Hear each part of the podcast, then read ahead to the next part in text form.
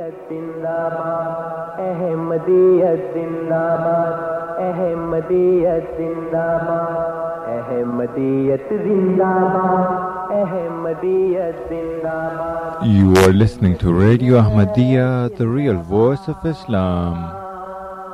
احمدیت زندہ باد احمدیت زندہ باد احمدیت زندہ باد، احمدیت زندہ باد، احمدیت زندہ باد۔ آج چراغا ہر گھر میں ہے، آج خوشی ہر دل میں ہے۔ نئی صدی میں ہم داخل ہیں۔ شکر خدا کا ہر دل میں ہے۔ احمدیت زندہ باد۔ احمدیت زندہ باد۔ احمدیت زندہ باد۔ احمدیت زندہ باد۔ احمدیت زندہ باد احمدیت زندہ باد احمدیت زندہ باد احمدیت زندہ باد احمدیت زندہ باد احمدیت زندہ باد You are listening to Radio Ahmadiyya, the real voice of Islam. احمدیت زندہ باد احمدیت زندہ باد، احمدیت زندہ باد، احمدیت زندہ باد احمدیت زندہ باد آج چراغ ہر گھر میں ہے، آج خوشی ہر دل میں ہے، نئی صدی میں ہم داخل ہیں۔ شکر خدا کا ہر دل میں ہے۔ احمدیت، زندہ باد۔ احمدیت، زندہ باد۔ پرچم ہم اسلام کا ہر دم۔ دنیا میں لہرائیں گے۔ کاٹے چاہے، لاکھ بچھا دو قدم بڑھاتے جائیں گے۔ احمدیت زندہ باد۔ احمدیت زندہ باد۔ احمدیت زندہ باد۔ احمدیت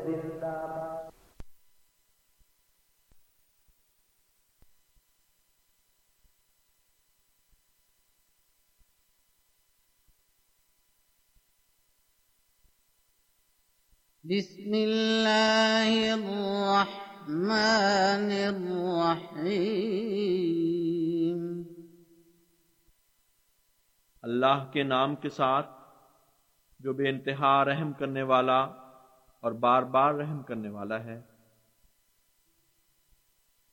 ألف لام۔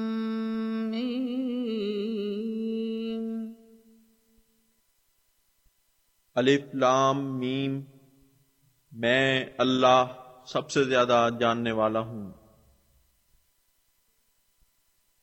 ذلك الكتاب لا ريب فيه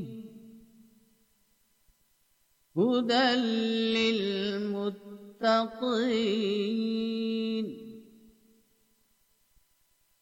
یہ وہ کتاب ہے اس میں کوئی شک نہیں۔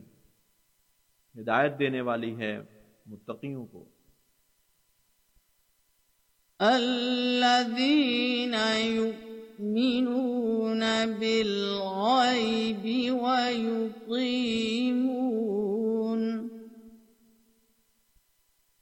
ويقيمون الصلاة ومما رزقناهم ينفقون۔ وہ لوگ جو غیب پر ایمان لاتے ہیں اور نماز قائم کرتے ہیں اور جو کچھ ہم انہیں رزق عطا فرماتے ہیں اس میں سے خرچ کرتے ہیں۔ والذين يؤمنون بما أنزل إليك وما أنزل من قبلك وبالآخرة هم يوقنون اور وہ لوگ جو ایمان لاتے ہیں اس پر جو تجھ پر اتارا گیا اور اس پر بھی جو تجھ سے پہلے اتارا گیا اور آخرت پر یقین رکھتے ہیں۔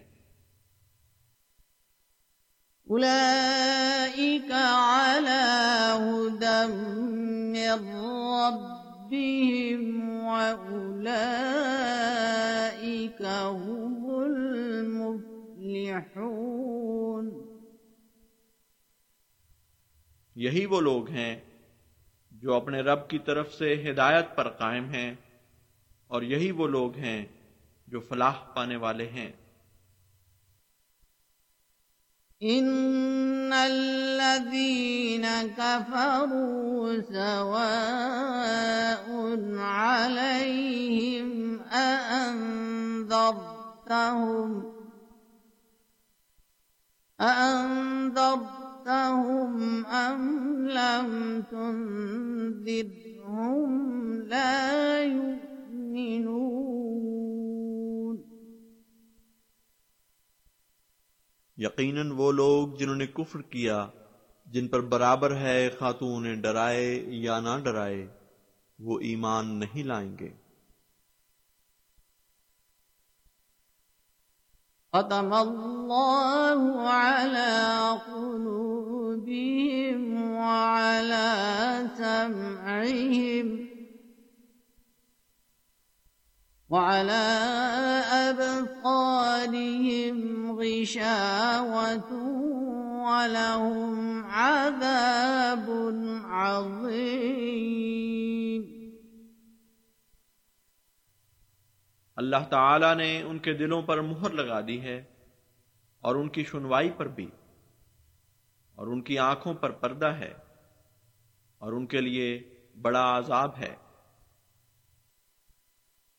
ومن الناس من يقول آمنا بالله وباليوم الآخر وما هم وما هم بمؤمنين.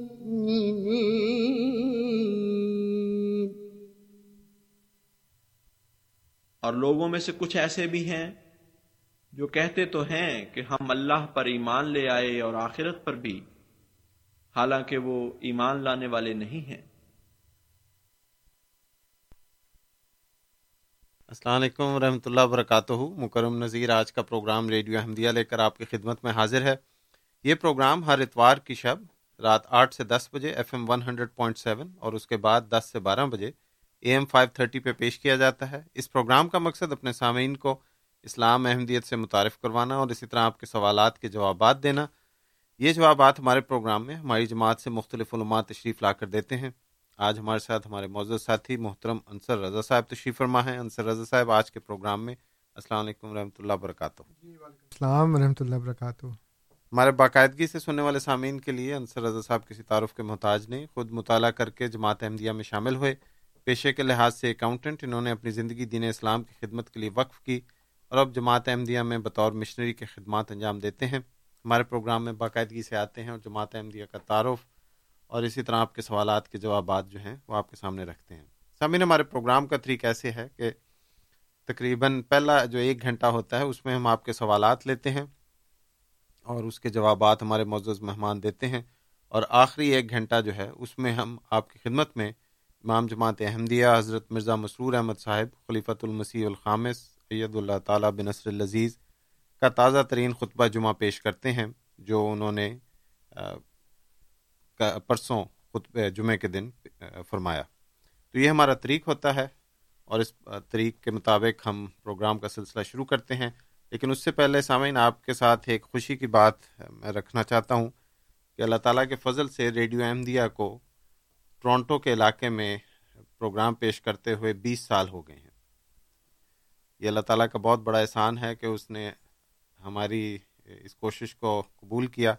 اور انصر صاحب، مزے کی بات یہ ہے کہ جتنے تکنیکی سائڈ پہ جتنے ہمارے دوست ہیں یا جو میزبان ہیں، جو ہمارے مہمان آتے ہیں، ان کا میں ذکر نہیں کرتا کہ وہ ماشاء اللہ سارے مربیان ہوتے ہیں، جامعہ کے یا ایک مطالعہ ہوتا ہے ان کا۔ لیکن اس طرف جو میز کے بیٹھتے ہیں، سب کے سب رضاکار ہیں۔ اور ان میں سے کسی نے بھی کوئی دنیاوی تعلیم اس طرح نہیں لی کہ کنٹرولز کیسے کرنا ہے، آواز کو کیسے کنٹرول کرنا ہے، میزبانی کیسے کرنی ہے، تو یہ اللہ تعالیٰ کا فضل ہے جس کا جتنا شکر ادا کیا جائے۔ اسی والے سے سامعین، آپ کے سامنے ہم کوشش کریں گے کہ آئندہ بھی ہر پروگرام میں ریڈیو احمدیہ کی تاریخ سے متعلق کچھ احباب کا مختصر سا انٹرویو آپ کے سامنے رکھیں اور اس طرح ان کو بھی اس خوشی میں شامل کریں۔ آج آپ کے سامنے جو جن صاحب کا انٹرویو ہم پیش کرنے جا رہے ہیں یہ ان کی آواز میں آپ ترانہ احمدیت زندہ باد سنتے ہیں پروگرام کے شروع میں بھی اور آخر میں بھی۔ تو ان کا نام ناصر صاحب ہے اور ان کی ان کا انٹرویو گزشتہ دنوں میں یو کے میں تھا۔ وہاں مجھے موقع ملا ان سے ملاقات کا تو یہ میں نے ریکارڈ کیا۔ آپ کی خدمت میں پیش ہے۔ السلام علیکم ورحمۃ اللہ۔ وعلیکم السلام۔ ناصر صاحب آپ وہی ناصر صاحب ہیں جو احمدیت زندہ باد کے نام سے موسوم ہیں۔ جی بالکل۔ ماشاء اللہ ماشاء اللہ آپ نے یہ نظم کتنے سال پہلے پڑھی تھی؟ یہ نظم تقریباً اس نظم کو میں نے ایٹی نائن کے قریب ایٹی نائن نائنٹی کے قریب میں نے اس نظم کو لکھا تھا۔ اچھا۔ اور اس کو پھر ریکارڈ کروایا تھا۔ اچھا۔ آپ نے اس کے بعد یہ نظم کتنی دفعہ سنی ہے؟ اس کے بعد نائنٹی ون میں اس کو ہم نے قادیان میں اس کو پلے کروائی تھی۔ دکانوں میں بہت ڈسٹریبیوٹ بھی کی تھی۔ اور لوگ اس کو بہت سنتے تھے لوگوں نے بہت پسند کیا تھا اس کو مجھے نہیں پتا تھا کہ یہ نظم کو لوگ اتنا پسند کریں گے۔ لیکن جب رسپانس لوگوں سے ملا تو لوگوں نے اس کو بہت سنا اور بہت پسند بھی کیا۔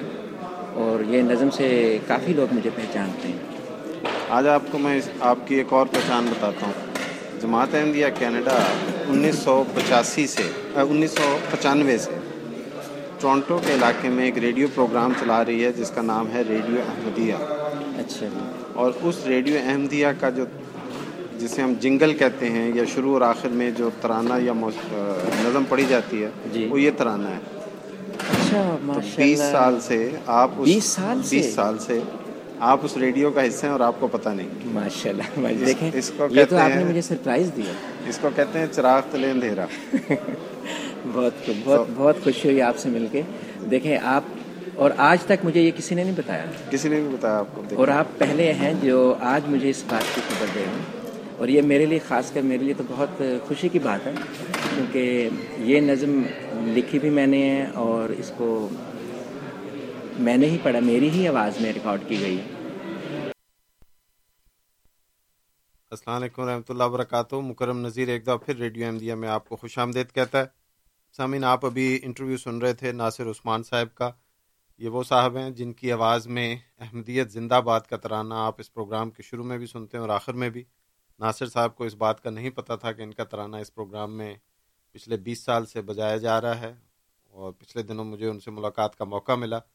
میں نے ان کا یہ پروگرام، ان کو جب یہ بتایا تو ان کے تاثرات جو تھے وہ آپ کے ساتھ رکھے۔ انشاءاللہ یہ سال ہمارا بیس سال ریڈیو احمدیہ کے بیس سال پورے ہونے کا سال ہے اور اس حوالے سے آپ کی ملاقات ہم اسی طرح کے انٹرویو کے ذریعے اس پروگرام سے منسلک مختلف اشخاص سے کرواتے رہیں گے۔ اب ہم چلتے ہیں آج کے پروگرام کی طرف جس میں افتتاحی کلمات محترم انصر رضا صاحب سے میں گزارش کروں گا کہ اپنے افتتاحی کلمات ہمارے سامعین کے سامنے رکھیں۔ جی انصر صاحب بسم اللہ۔ جی پچھلے جو اتوار کا پروگرام تھا جی۔ اس میں جیسے آپ نے کہا تیئیس مارچ کے حوالے سے تیئیس مارچ ایٹین ایٹی نائن کو اللہ تعالیٰ کے فضل سے احمدیہ مسلم جماعت کی بنیاد رکھی گئی۔ اور اسی حساب سے ہم نے پھر پروگرام کیا جس میں امام مہدی اور مسیح کی علامات کے بارے میں جو غلط فہمیاں ہمارے غیر احمدی مسلمان بھائیوں میں ہیں۔ اور اس حساب سے وہ، جیسے میں نے کہا تھا پہلے بھی کہ وہ بجا طور پر سمجھتے ہیں کہ احمدیہ مسلم جماعت اپنے دعوے میں غلط ہے کیونکہ وہ علامات پوری نہیں ہوئیں وہ نشانیاں پوری نہیں ہوئیں۔ تو اس کے بارے میں میں نے عرض کیا تھا قرآن کریم کی جو تعلیم ہے نشانیوں کے بارے میں کہ نشانیاں کبھی بھی ظاہری طور پر نظر نہیں آتیں۔ کبھی اس طرح سے پوری نہیں ہوتی کہ ایک انسان اس کو اپنی آنکھوں سے پورا ہوتا دیکھ دے جیسے میں نے بتایا کہ حضرت عیسیٰ علیہ السلام کے بارے میں یہ ہے کہ وہ نبی کریم صلی اللہ علیہ وسلم کی قبر میں دفن ہوں گے۔ اب جب تک حضرت عیسیٰ علیہ السلام فوت ہو کر قبر میں دفن نہ ہو جائیں وہ نشانی پوری نہیں ہوگی۔ تو اب جس نے ان کو نہیں ماننا اس نے کہنا جی کہ جب تک آپ فوت نہیں ہوں گے تب تک تو میں نہیں ماننے والا۔ کیونکہ نشانی پوری نہیں ہوئی۔ تو یہ اس طرح کی باتیں قرآن کے خلاف ہیں۔ اور پھر اللہ تعالیٰ نے یہ بھی بتایا ہے کہ جو نشانیاں ساری دیکھ لیتے ہیں وہ تب بھی نہیں مانتے۔ اور پھر جو تاریخ ہمیں بتاتی ہے وہ یہ ہے کہ پچھلی قوموں نے بھی خدا کے ان نبیوں کو جنہیں ہم سچا نبی مانتے ہیں ان کا انکار کر دیا۔ جی۔ مثلاً یہودیوں نے حضرت عیسیٰ علیہ السلام کا انکار کر دیا نب عیسائیوں نے اور یہودیوں نے مل کے نبی کریم صلی اللہ علیہ وسلم کا انکار کر دیا۔ تو یہ تاریخ بھی ہمیں بتاتی ہے اور وہ کہتے ہیں کہ تاریخ سے کا سب سے بڑا سبق یہ ہے کہ ہم تاریخ سے سبق نہیں سیکھتے۔ صحیح۔ اور پتہ ہوتا ہے کہ پچھلی قومیں یہی جرم کر کے تباہ برباد ہو چکی ہیں حق سے ہٹ چکی ہیں۔ جی۔ لیکن اس کے باوجود ہم وہی کرتے ہیں جو پچھلی قوموں نے کیا تھا۔ حالانکہ تاریخ ہمارے سامنے موجود ہوتی ہے۔ نہ صرف یہ کہ انسانوں کی بنائی ہوئی تاریخ میں وہ باتیں موجود ہیں بلکہ اللہ بھی اپنی کتاب میں ان باتوں کو بیان فرماتا ہے اور یہ کہتا ہے کہ تم نے ان جیسے کام نہیں کرنے۔ یہ حکم ہے۔ لیکن خبر یہ بھی ہے کہ کریں گے پھر ویسے ہی۔ تو اس لحاظ سے جو ہماری بات کا مقصد تھا وہ یہ تھا کہ آپ عیسائیوں اور یہودیوں کی ڈگر پر مت چلیں۔ اور ان کی طرح کی وہ غلطیاں نہ کریں جنہوں نے علامات کو ظاہری طور پر لینے پہ اصرار کرتے ہوئے خدا کے سچے انبیاء کا انکار کر دیا۔ پھر میں نے یہ بتایا تھا کہ جو احادیث ہیں مسیح اور مہدی کے بارے میں ان میں بہت زیادہ تضاد ہے آپس میں اختلاف ہے اور ہم کسی بھی چیز کو اوتھینٹک نہیں مان سکتے۔ اس لیے کہ ایک ہی چیز کے بارے میں جیسے میں نے پہلے بتایا کہ حضرت عیسیٰ علیہ السلام کے نزول کے بارے میں چار مقامات بتائے گئے ہیں۔ جی۔ امام مہدی علیہ السلام کے آنے کے بارے میں آٹھ مقامات بتائے گئے ہیں۔ پھر میں نے بتایا کہ دونوں کو خلیفہ کہا گیا ہے۔ اور خلیفہ تو ایک وقت میں ایک ہی ہوتا ہے۔ اور صحیح مسلم میں بتایا گیا کہ اگر دو خلیفہ ہوں، آپ ایک ہی بیت کر چکے ہوں اور دوسرا آ جائے تو دوسرے کو قتل کر دو۔ تو یہ بھی ایک بالکل ناممکن سی بات ہے کہ نوزب اللہ حضرت صلی اللہ السلام کو جو بعد میں آئیں گے مامدی پہلے ہوں گے، ان کو قتل کر دیا جائے۔ اور اگر نہیں کریں گے تو پھر حدیث کی خلاف ورزی ہوگی، یہ دونوں باتیں ناممکن ہیں۔ جس کا حال یہی ہے کہ مہدی اور مسیح دو نہیں ہیں بلکہ ایک ہی شخصیت کے دو نام ہیں۔ البتہ ایک کا وجود پہلے ظاہر ہوگا اور دوسری اس کی صفت بعد میں ظاہر ہوگی۔ جو یہ اعتراض کرتے نا کہ جی کبھی اپنے آپ کو مجدد کہتے تھے، پھر یہ کہتے تھے، پھر وہ کہتے تھے، آخر میں کہا کہ میں نبی ہوں۔ تو یہ احادیث کے مطابق ہے کہ پہلے ایک وجود ہوگا اور پھر اسی وجود کی دوسری صفت بعد میں ظاہر ہوگی۔ تو پھر میں نے یہ بتایا کہ ان تضادات کے بارے میں کچھ وضاحت کرتے ہوئے اور کہ ان کے آنے کے بارے میں جیسے میں نے کہا کہ مختلف مقامات ہیں نماز پڑھانے کے بارے میں بھی میں نے بتایا کہ اگر وہ آئیں گے تو پھر وہ نماز کیوں نہیں پڑھائیں گے؟ اس لیے کہ وہ کہتے ہیں کہ تو آپ کی امت کا اعزاز ہے، لیکن ہمیں یہ کہا جاتا ہے کہ وہ تو ہوں گے ہی امتی۔ تو یہ کیسے ہو سکتا ہے کہ وہ امتی ہوں لیکن نماز نہ پڑھائیں؟ اسی بنیاد پہ یہی عذر پیش کرتے ہوئے کہ میں آپ کی امت میں سے نہیں ہوں اس لیے یہ آپ کی امت کا اعزاز ہے۔ تو پھر اس عقیدے کا کیا بنے گا جس میں کہا جا کہا جا رہا ہے کہ وہ حضرت عیسیٰ علیہ السلام نبی کریم صلی اللہ علیہ وسلم کی امت کے ایک فرد ہوں گے۔ اس میں میں نے تفصیل سے بات بیان کر دی ہے۔ اب ایک اور بات میں بیان کر رہا ہوں۔ جی۔ اور وہ یہ کہا جاتا ہے خاص طور پہ جو ہمارے شیعہ حضرات ہیں ان کی طرف سے یہ کہا جاتا ہے کہ جو امام مہدی علیہ السلام ہیں وہ سادات میں سے ہونے چاہیے۔ اور بنو فاطمہ میں سے ہونے چاہیے یعنی حضرت فاطمہ رضی اللہ تعالیٰ عنہ کی اولاد میں سے ہونے چاہیے۔ اور مرزا صاحب جو ہیں ان میں سے نہیں ہیں۔ اب اس میں بنیادی بات یہ ہے کہ اللہ تعالیٰ کا جو فیصلہ ہے وہ یہ ہے کہ انا اکرم کم ان اللہ اتقا کم کہ تمہارے اندر سب سے زیادہ متقی ہے وہ خدا کے نزدیک سب سے زیادہ معزز ہے۔ اس لیے سادات میں سے ہونا یا نہ ہونا یہ بالکل کوئی بات نہیں ہے۔ اللہ تعالیٰ نے حضرت نول علیہ السلام کے بیٹے کو جب وہ ہلاک ہو رہا تھا تو انہوں نے کہا کہ جی اللہ تعالیٰ تو نے وعدہ کیا تھا کہ میری آل کو بچائے گا۔ تو اب یہ کیا ہو رہا ہے؟ میرے آنکھوں کے سامنے میری آل جو ہے وہ غرق ہو رہی ہے۔ تو اللہ تعالیٰ نے فرمایا کہ کالا یا نو ہو انّا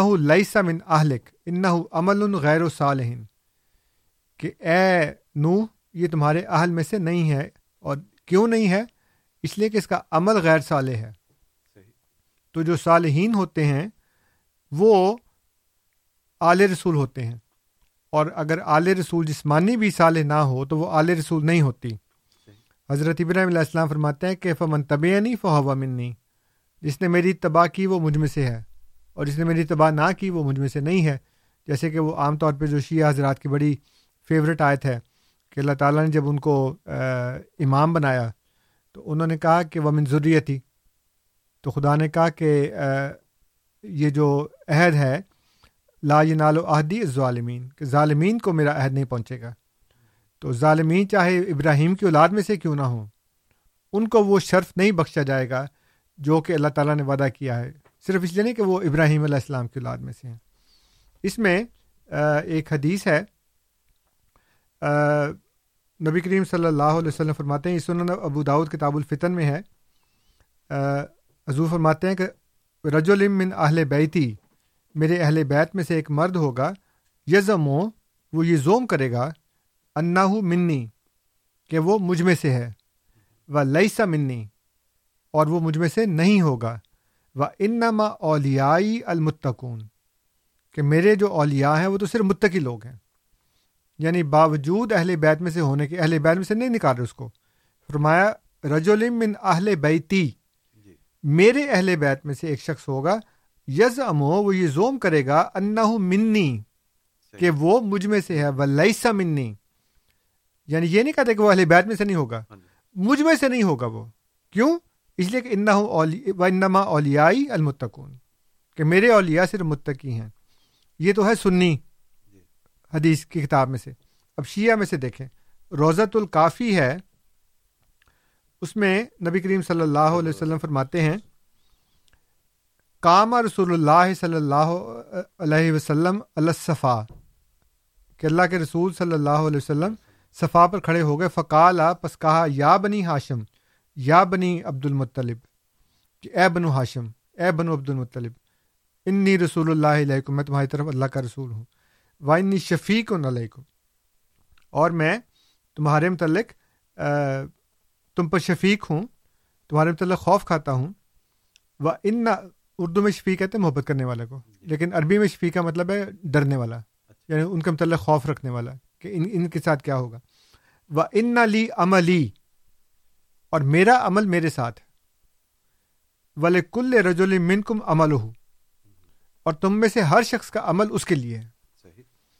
لا تقولو اور یہ مت کہنا، انا محمد منا، کہ محمد صلی اللہ علیہ وسلم ہم میں سے ہیں۔ وسا ند خلو مدخلا مدخلا ہوں اور ہم ان کے داخل ہونے والی جگہ میں داخل ہوں گے یعنی جنت میں۔ فلاح ہرگز نہیں۔ و ہی اللہ کی قسم ماں اولیائی من کم ولا من غیر کم یا بنی عبد المطلب المتقون۔ کہ اے عبد المطلب میرے جو اولیاء ہیں، وہ سوائے متقیوں کے اور کوئی بھی نہیں ہے چاہے وہ تم میں سے ہوں یا غیر میں سے ہوں۔ واللہ ما اولیائی من کم ولا من غیر کم تم میں سے ہوں یا تم میں سے غیر میں سے ہوں، سوائے متقیوں کے۔ وہ جہاں سے بھی ہوں گے، وہ میرے اولیاء، بالکل وہی الفاظ ہیں جو اس میں سنن ابی داؤد میں ہیں۔ اللہ خبردار ہو جاؤ۔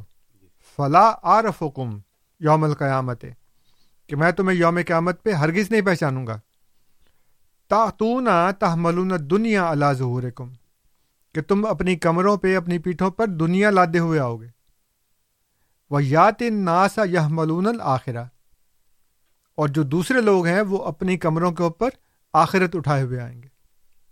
اب اس سے زیادہ کو واضح بات ہو سکتی ہے؟ اور یہ شیعہ کتاب میں ہے۔ روزت الکافی کے اندر ہے۔ اور پھر مزے کی بات یہ ہے کہ خود شیعہ کتاب بہار الانوار میں لکھا ہے کہ جب امام مہدی علیہ السلام آئیں گے تو ان کا انکار کیا جائے گا یہ کہہ کر کہ آپ سادات میں سے نہیں ہیں۔ آپ بنو فاطمہ میں سے نہیں ہیں۔ یہ بہار الانوار شیعہ حدیثوں کی کتاب ہے، اس میں لکھا ہے۔ چنانچہ حضرت مسیح محدود علیہ السلۃ والسلام کا یہی کہہ کر انکار کیا گیا کہ آپ تو سادات میں سے نہیں ہیں، آپ تو بنو فاطمہ میں سے نہیں ہیں۔ اور بنو فاطمہ میں سے ہونے یا سادات میں ہونے کی شرط کیا ہے وہ نہیں بتائی۔ صرف یہ کہہ دیا کہ آپ سادات میں سے نہیں ہیں۔ اب دیکھیں حضور اس کے متعلق فرماتے ہیں نزول المسیح میں فرماتے ہیں کہ سادات کی جڑ یہی ہے کہ وہ بنی فاطمہ ہیں۔ یعنی ایک خاتون سے چلتی ہے نا۔ جی۔ مرد سے نہیں چلتی۔ مرد سے چلتی تو حضور کے بیٹے کے ہوتے نا۔ ہاں جی۔ لیکن حضور کا تو بیٹا تھا ہی نہیں۔ ہاں جی۔ اس لیے بیٹی کی جو اولاد ہے اس کو کہتے ہیں سادات تو فرمایا کہ سادات کی جڑ یہی ہے کہ وہ بنی فاطمہ ہیں۔ سو میں اگرچہ علوی تو نہیں ہوں یعنی حضرت علی کی اولاد میں سے نہیں ہے۔ حضرت علی کی تو وہ تمام اولاد ہو سکتی ہے جو حضرت فاطمہ میں سے نہیں ہے۔ وہ بھی ہو سکتی نا، کیونکہ حضرت فاطمہ کے انتقال کے بعد حضرت علی نے کافی شادیاں کی تھی تو وہ لوگ جو ہیں وہ فاطمی نہیں کہلاتے، علوی کہلاتے ہیں۔ سو میں اگرچہ علوی تو نہیں ہوں، مگر بنی فاطمہ میں سے ہوں۔ میری بعض دادیاں مشہور اور صحیح النصب سادات میں سے تھیں۔ ہمارے خاندان میں یہ طریق جاری رہا ہے کہ کبھی سادات کی لڑکیاں ہمارے خاندان میں آئیں اور کبھی ہمارے خاندان کی لڑکیاں ان کے گئیں۔ تو یہ سادات سے رشتہ عورتوں سے ہوتا ہے۔ اور حضور فرماتے ہیں کہ میری بعض دادیاں مشہور اور صحیح النصب سادات میں سے تھیں۔ اب علماء نے تو ظاہر ہے کہ اس بات کو نہیں مانا۔ لیکن ایک بڑے مشہور مولوی صاحب تھے جو جماعت کے بڑے مخالف تھے اور گالیاں نکالا کرتے تھے حضرت مسیمت علیہ السلام کو۔ ان کا نام تھا انور شاہ کشمیری۔ اب انور شاہ کے حساب سے لوگوں نے سمجھا کہ یہ سادات میں سے ہیں، خود انہوں نے بھی کہا کہ ہم سادات میں سے ہیں۔ لیکن وہ نکلے کسی اور قوم سے۔ تو ان کے بیٹے ہیں انضر شاہ صاحب۔ انہوں نے انضر شاہ مسعودی، ان کا نام ہے۔ الف نون زوئر انضر، نظر سے انضر۔ تو انہوں نے اپنے والد صاحب کی سوانح حال لکھی ہے، نقش دوام کے نام سے۔ اس میں وہ لکھتے ہیں، اور یہ تو بالکل حقیقت ہے کہ اس خاندان میں ابتدا سے تا راکم الحروف، سادات کی لڑکیاں یا اس خاندان کی لڑکیاں سادات میں آتی جاتی رہیں۔ حضرت شاہ صاحب مرحوم کی والدہ سیدہ تھیں۔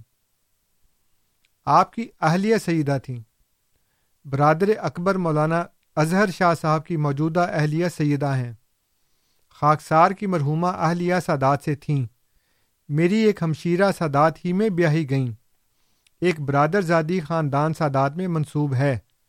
راکم الحروف کا پورا ننہالی سلسلہ قصبہ گنگوہ کے سید خاندان سے تعلق رکھتا ہے۔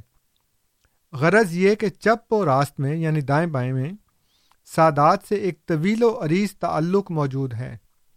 مفسرین و محققین علماء نے بعض آیات کے تحت واضح طور پر لکھا ہے کہ شرف نصب حاصل کرنے کے لیے اگر ننہال سادات سے ہو تو اس کی جانب انتصاب کرتے ہوئے خود کو سید کہنا و لکھنا جائز ہے۔ اس لیے خان وادہ انوری کے بعض افراد اگر خود کو سید لکھتے ہیں یا حضرت شاہ صاحب نے اپنے نام کے ساتھ سید کے ضمیمے کو حرف غلط قرار نہیں دیا۔ تو یہ کوئی مجرمانہ اقدام نہیں تھا جس کے لیے نصف صدی کے گزرنے پر بعض نا عاقبت اندیش قلم سزا دہی کے لیے پر توڑ رہے ہیں۔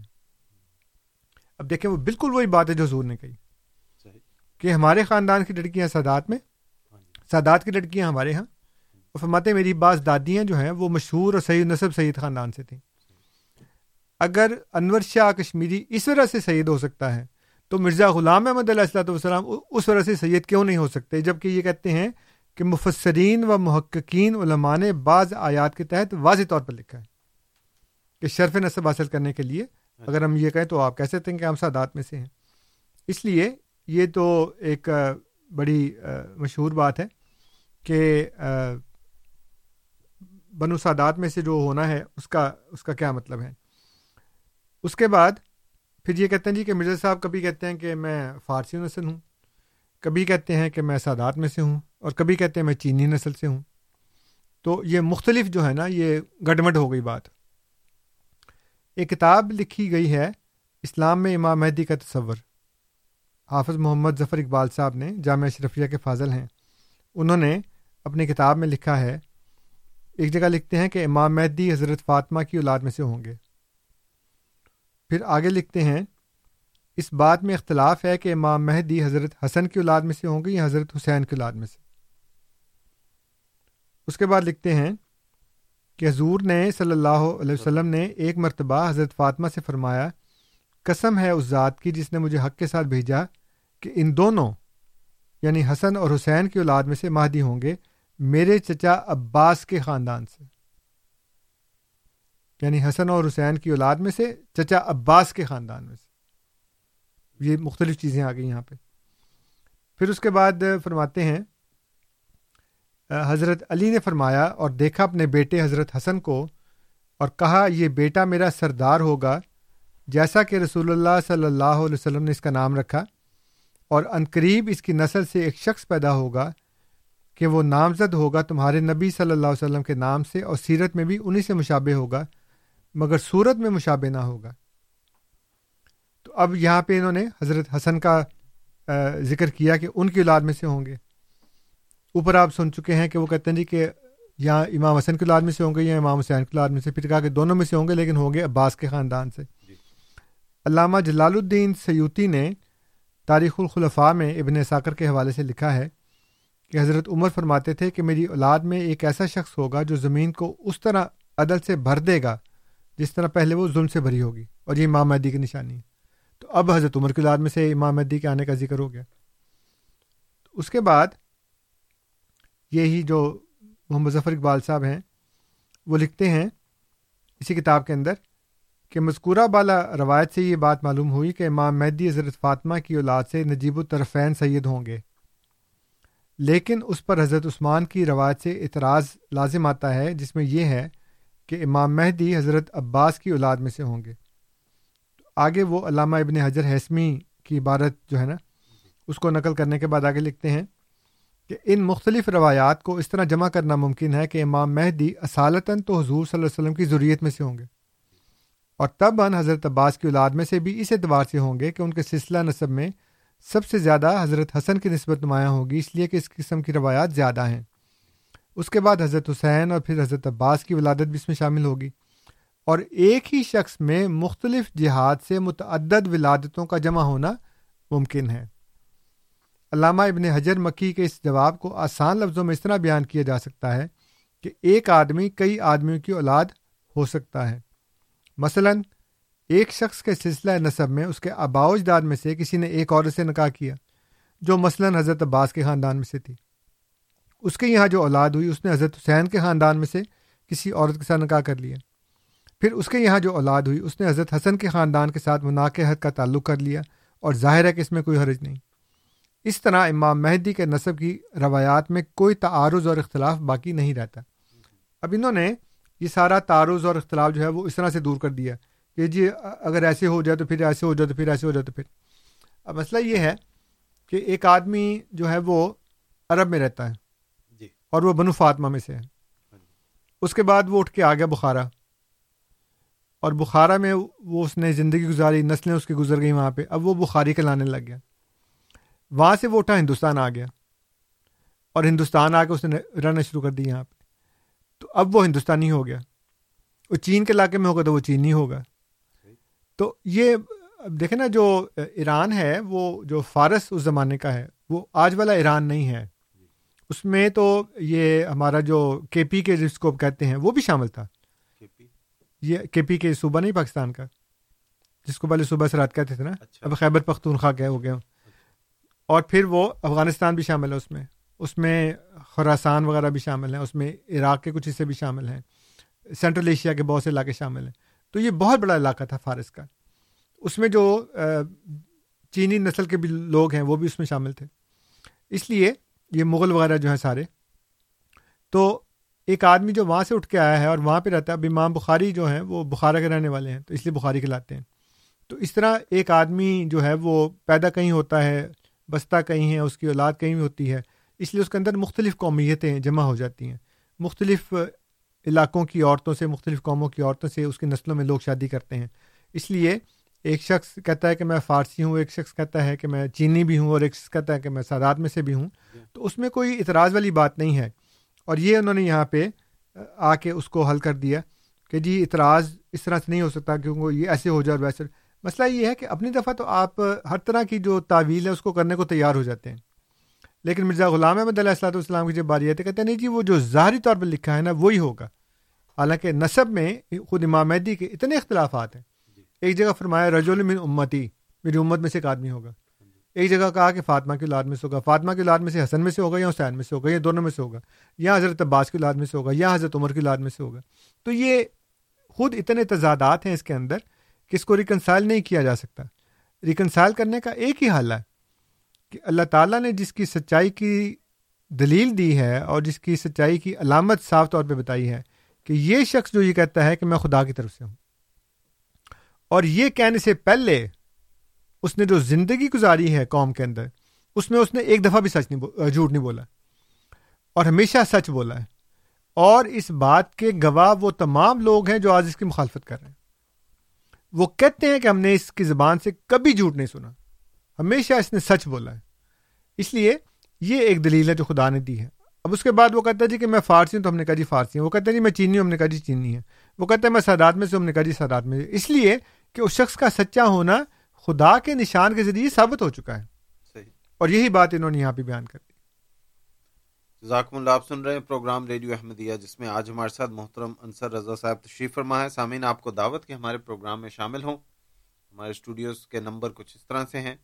Four one six four one zero six five two two four one six four one zero six five two two.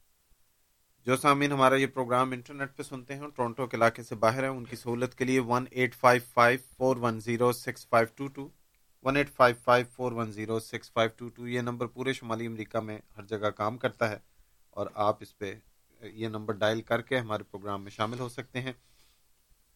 اسی طرح جو ہمارے سامنے ای میل کے ذریعے اپنا سوال ہمارے پروگرام میں شامل کرنا چاہیں، ان کی سہولت کے لیے کیو اے یعنی question answer at voice of Islam dot C A Q A یعنی question answer at voice of Islam dot C A ہمارا ویب کا پتہ voice of Islam dot C A ہے، جہاں آپ نہ صرف یہ پروگرام براہ راست بلکہ ہمارے سابقہ پروگرام کی ریکارڈنگ جو ہے وہ بھی سن سکتے ہیں۔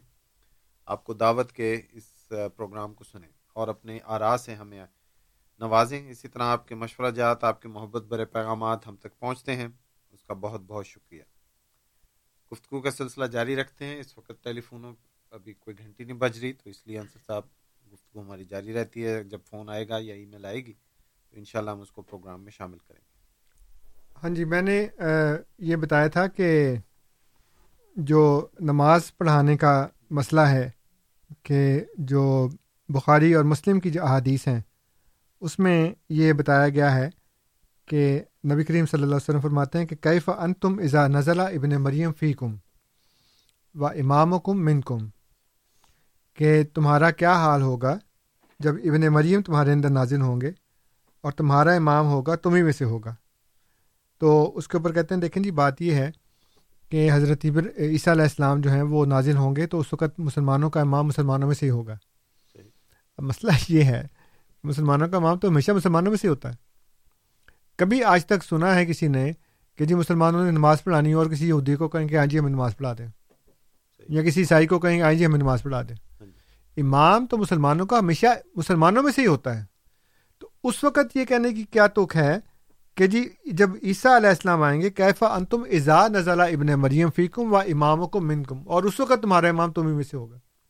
بھئی ہمارا امام تو ہمیشہ ہم میں سے ہی ہوتا ہے نا۔ اس وقت یہ کہنے کی کیا ضرورت ہے؟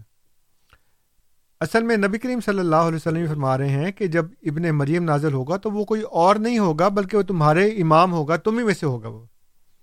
اس کو کسی اور شخصیت کے ساتھ نہ وابستہ کر دینا کہ جی امام اور ہے اور اسے ابن مریم اور ہے۔ بلکہ جو آنے والا ہے اسی لیے لفظ ابن مریم استعمال کیا۔ عیسیٰ نہیں کہا وہاں پہ۔ اور بعد میں لوگوں نے دوسری جگہ کے اوپر انہوں نے کہا جی ابن مریم تو ایک ہی ہے۔ اس لیے احادیث چونکہ روایت معنوی ہیں روایت لفظی نہیں ہیں اور اس کا مطلب یہ ہے کہ مفہوم بیان کیا جاتا ہے الفاظ نہیں بیان کیے جاتے۔ مطلب وہ احادیث کے جو سارے کے سارے الفاظ ہیں، وہ اس وقت جو ہمارے پاس موجود ہیں، وہ حضور صلی اللہ علیہ وسلم کی زبان مبارک سے نکلے ہوئے الفاظ نہیں ہیں، مکمل طور پر۔ کچھ الفاظ ہیں، لیکن مکمل طور پر نہیں ہیں۔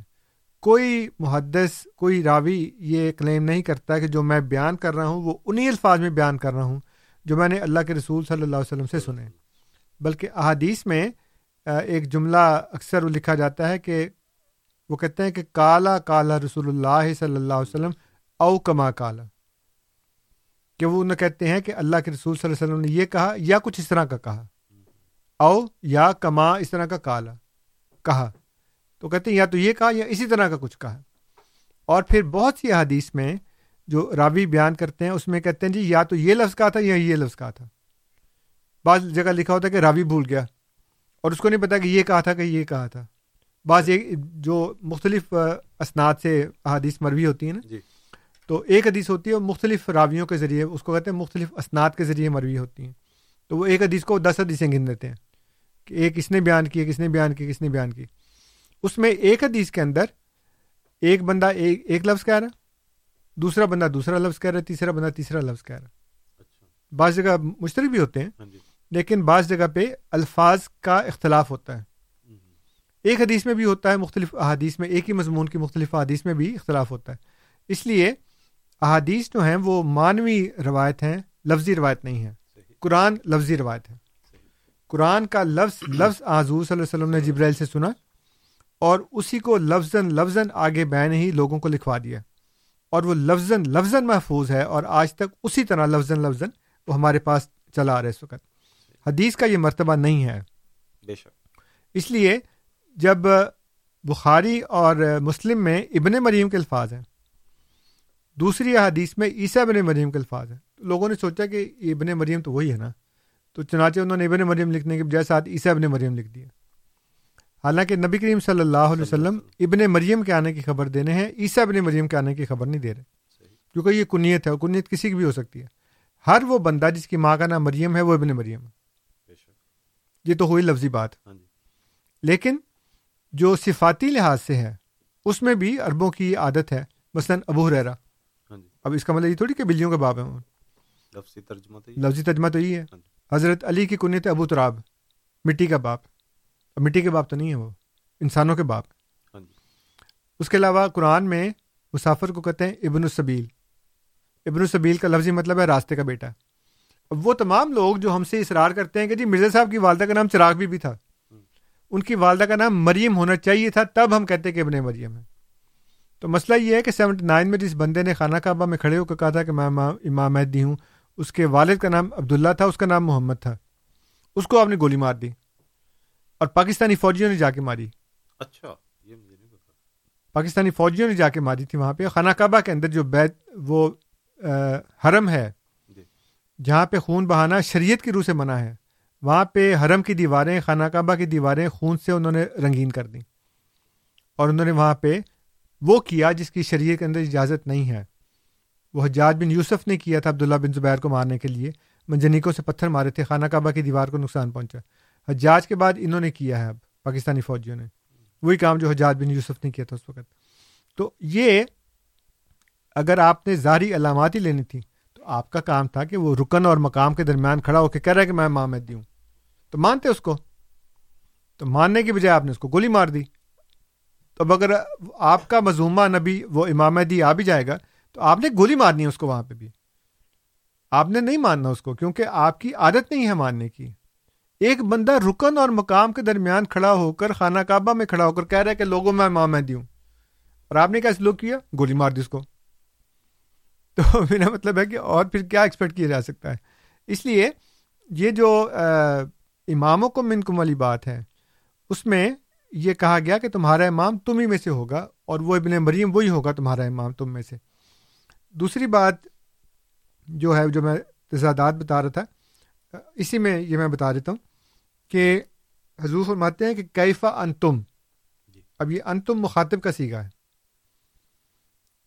کیفا انتم تمہارا کیا حال ہوگا؟ اور جب میں کوئی یہ کو بندہ کہتا ہے کہ تمہارا کیا حال ہوگا تو جو سامنے بیٹھا ہے اس سے بات کر رہا ہے۔ صحیح۔ ٹھیک ہے نا؟ کہ تمہارا کیا حال ہوگا؟ ازا نزلہ جب نازل ہوگا ابن مریم فی کم جب وہ تمہارے اندر نازل ہوگا۔ و امام و کم اور وہ تمہارا امام ہوگا من کم تم میں سے۔ یہ سارے مخاطب کے سیکھے ہیں۔ اور اسی لیے ایک اور حدیث میں ہے کہ یوشا کو من آشا من کم قریب ہے کہ تم میں سے جو زندہ رہے۔ یلقا عیسبنا مریم، کہ اس کی ملاقات عیسی ابن مریم سے ہو۔ اس میں تو کوئی ایسی کوئی مبہم بات نہیں ہے، کوئی غیر واضح بات نہیں ہے۔ کھلی کھلی بات۔ یوشا کو من آشا من کم قریب ہے کہ تم میں سے جو زندہ رہے۔ یلقا عیسی ابن مریم، کہ اس کی ملاقات عیسی ابن مریم سے ہوگی سارے صحابہ فوت ہو گئے، کسی کی نہیں ہوئی ملاقات۔ بلکہ حضرت ابو ریرا کو اتنا یقین تھا کہ انہوں نے ایک لڑکے سے کہا کہ اے بتیجے اگر تمہاری ملاقات اسے اپنے مریم سے ہو تو کہنا کہ ابو ریرا آپ کو اسلام کہہ رہا تھا یعنی ان کو یقین تھا کہ یا تو میرے ہوتے ہوئے آئے گا اور اب میرا تو چل چلاؤ کا وقت آ گیا، میں تو فوت ہونے والا ہوں۔ چنانچہ ایک نوجوان کو بلا کے ہی کہا کہ اے بتیجے اگر تمہاری ملاقات ہو تو کہنا کہ ابو ریرا آپ کو اسلام کہہ رہا تھا یعنی ان کو یہ یقین تھا کہ اب نہیں آیا تو اس کی زندگی میں تو آئی جائیں گے نا۔ لیکن تمام کے تمام صحابہ فوت ہو گئے بلکہ آج چودہ سو سال گزر چکے ہیں اس سے بھی اوپر ہو چکا ہے۔ ان کے عیسیٰ ابن مریم ابھی تک نہیں آئے۔ حالانکہ حضور نے کیا کہا تھا؟ کہ قریب ہے کہ تم میں سے جو زندہ رہے یوشا کو من آشا من کم یلقا عیسیٰ ابن مریم کہ اس کی ملاقات ہوگی۔ اب حضور کی بات تو غلط نہیں ہو سکتی۔ ہماری سمجھ میں غلط ہے غلطی ہے۔ ہماری تعبیر اور تشریح میں ہماری انٹرپٹیشن میں ہماری انڈرسٹینڈنگ میں غلطی ہے۔ لیکن ہم اپنی انڈرسٹینڈنگ کو ٹھیک کہہ رہے ہیں، اس کا لازمی نتیجہ یہ نکلے گا کہ نبی کریم صلی اللہ علیہ وسلم کی بات غلط ہو جائے گی۔ یعنی ہم حضور صلی اللہ علیہ وسلم کی عزت جو ہے، اس کو قربان کر دیں گے اپنی عزت کے اوپر۔ اپنی ہم نے تشریح، اپنے علماء کی تشریح غلط نہیں کرنی۔ کہ جی اسے اپنے وریم لازمی نازل ہوں گے۔ وہ کیا کہہ رہے ہیں کہ اس میں نازل ہوں گے؟ تم میں۔ تمہارے اندر نازل ہوں گے۔ تم میں جو زندہ رہے گا، قریب ہے کہ اس کی ملاقات کسی کی بھی نہیں ہوئی۔ وہ ایک بزرگ نے لکھا ہے کہ علماء کا یہ عقیدہ ہے کہ حضرت ابراہیم علیہ السلام نے تین جھوٹ بولے۔ اچھا۔ تفسیروں میں لکھا ہے۔ ایک تو اس کو جھوٹ بولا جب وہ بلانے آئے تھے عبادت کے تو کہنا کہ میں تو بیمار ہوں۔ دوسرا جھوٹ نوزب اللہ وسکت بولا جب وہ آئے تو انہوں نے دیکھا کہ بتوں کی کسی کی گردن نہیں ہے کسی کا ناک نہیں کسی کا کان نہیں ہے۔ تو کہنے کی یہ کس نے کیا؟ کہتے یہ بڑا ہے اس کو پوچھ لو مجھے کیا پتا؟ اور تیسرا جھوٹ نوزب اللہ وسکت بولا جب وہ بادشاہ کو اپنی بیوی کا متعلق ہے یہ میری بہن ہے۔ تو کہتے ہیں جی تین جھوٹ بولے انہوں نے۔ قیامت والے دن جب لوگ ان کے پاس شفات کے جائیں کرنے کے لیے میں تو نہیں خدا شفات کرتا میں نے تین جھوٹ بولے ہوئے تو ان بزرگ نے لکھا کہ اللہ تعالیٰ تو ان کو کہتا ہے کہ وہ سچے آدمی تھے۔ تو کہتے نہیں جی علماء تو کہتے انہوں نے تین جھوٹ بولے کہتے باپ کی مرضی ہے خدا کو سچا مانو یہ علماء کو۔ چوائس ہی جوڑس ہاں جی۔ یا تو خدا کو سچا مانو جس نے کہا ابراہیم سچا ہے یا علماء کی بات مانو کہ انہوں نے کہا کہ ابراہیم نے تین جھوٹ بولے ہیں۔ چوائس ہی جوڑس آپ کی مرضی جو مرضی مانے۔ راشد صاحب نے آ کہا نا کہ جی ٹھیک ہے، ہر ایک کی مرضی، جو مرضی مانے۔ میں آپ کو مجبور نہیں کرتا کہ آپ یہ مانیں کہ ابراہیم علیہ السلام نے جھوٹ نہیں بولے۔ آپ کی مرضی ہے، مانتے رہو۔ تین کی بجائے سو جھوٹ لگا دو ان کے اوپر۔ یوسف علیہ السلام کے متعلق آپ یہ عقیدہ رکھیں، سو بسم اللہ، جتنی دفعہ مرضی رکھیں کہ وہ خدا کے نبی تھے، لیکن ایک عورت کے ساتھ جنسی تعلقات میں آخری حد تک پہنچ گئے تھے وہ۔ اور بس جو آخری حد پار کرنی ہوتی ہے، وہی پار کرنی تھی انہوں نے۔ آپ کی مرضی ہے۔ آپ ایک نبی کے متعلق یہ مانتے ہیں تو مانتے رہیں۔ ہمیں کیا فرق پڑتا ہے؟ لیکن ہم آپ کو بتا رہے ہیں کہ یہ انبیاء کی نبوت کے عصمت انبیاء کے بالکل خلاف ہے تو اسی طرح اگر آپ یہ مانتے ہیں کہ حضور صلی اللہ علیہ وسلم نے فرمایا کہ جو تم میں سے زندہ رہے گا، لازمی اس کی ملاقات ہوگی ابن مریم سے۔ وہ نہیں ہوئی۔ اس کا مطلب یہ ہے کہ منکم سے مراد وہ صحابہ نہیں تھے۔ تو ابن مریم سے مراد وہ ابن مریم بھی نہیں تھے۔ جس نے آنا تھا وہ اگر وہی ابن مریم مراد ہوتا تو وہ صحابہ میں ضرور نازل ہوتے۔ اس لیے کہ منکم کہا گیا ہے فیکم کہا گیا ہے۔ جی۔ کیفا انتم کہا گیا ہے۔ مخاطب کا سیکھا نا۔ اب یہ بات مولوی کو نہیں پتا ہوگی کیا اس کو مجھے زیادہ عربی آتی ہے کسی مولوی سے؟ اتنی آتی ہے نا جتنی کسی مولوی کو آتی ہوگی۔ مولوی یہ بات نہیں بتاتا۔ اس لیے میں لوگوں سے کہتا ہوں کہ آپ کے دین کا مولوی نے بیڑا غرق کر دیا۔ آپ کے پاس یا تو ٹائم نہیں ہے یا آپ کو پرواہ نہیں ہے۔ اپنے دین کے متعلق جاننے کی اب میں آپ کو بتا رہا ہوں کہ یہ وہ باتیں ہیں جو آپ اپنے مولوی کے پاس جا کے کنفرنٹ کریں اور ان کو پوچھیں کہ تمہاری تشریح یہ ہے کہ اسے مریم لازمی نازل ہوں گے۔ اللہ کے رسول صلی اللہ علیہ وسلم کا کال یہ ہے کہ تم میں نازل ہوں گی اور تم میں سے جو زندہ رہا اس کی ملاقات ہوگی۔ کسی ایک کی بھی ملاقات نہیں ہوئی۔ تو جو حضور نے خبر دی تھی وہ غلط ہے۔ مولوی نے جو کہا ہے وہ ٹھیک ہے۔ آپ کی مرضی ہے مولوی کو سچا مانے نبی کریم صلی اللہ علیہ وسلم کو۔ ہمیں تو کوئی اعتراض نہیں۔ لیکن ہم آپ کو بتا رہے ہیں کہ پھر آپ کا دین دین اسلام نہیں رہے گا کیونکہ آپ نے نبی کریم صلی اللہ علیہ وسلم پہ کسی اور کو ترجیح دے دی ہے۔ صحیح۔ اس کو فوقیت دے دی ہے۔ جزاکم اللہ آپ سن رہے ہیں پروگرام ریڈیو احمدیہ جو آج آپ کی خدمت میں پیش کیا جا رہا ہے۔ اس پروگرام کے اوقات کچھ اس طرح سے ہیں کہ آٹھ سے دس بجے F M one hundred point seven آٹھ یعنی اتوار کی شام آٹھ بجے سے لے کے رات دس بجے تک، F M one hundred point seven اور پھر دس سے بارہ بجے تک اے ایم فائیو تھرٹی پہ یہ آپ کی خدمت میں پیش کیا جاتا ہے۔ اس پروگرام کا مقصد اپنے سامعین کو اسلام اور احمدیت سے متعارف کروانا اور اسی طرح آپ کے سوالات کے جوابات دینا۔ ہمارے پروگرام میں مختلف علماء تشریف لا کر دیتے ہیں۔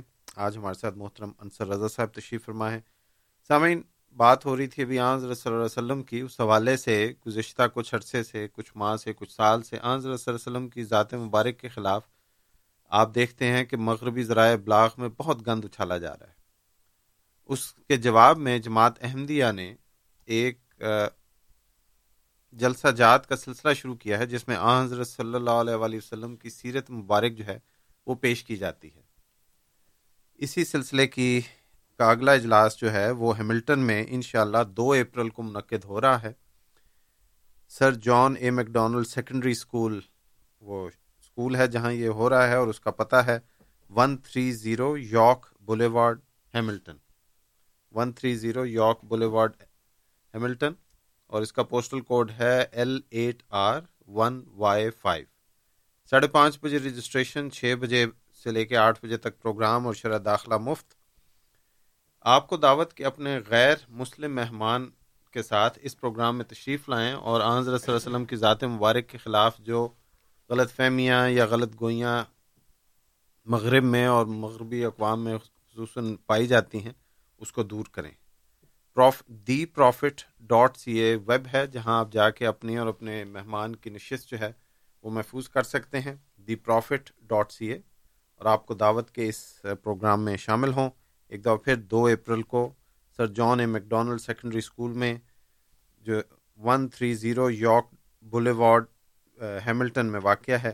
دی اسٹانشنگ پروفٹ کے نام سے یہ جلسے جلسہ منعقد ہو رہا ہے۔ جس میں آپ اسٹوری جی اسٹانشنگ اسٹوری اسٹانشنگ اسٹوری کے نام سے یہ جلسہ منعقد ہو رہا ہے جو آن صلی اللہ علیہ وآلہ وسلم کی سیرت مبارک کے اوپر ہے۔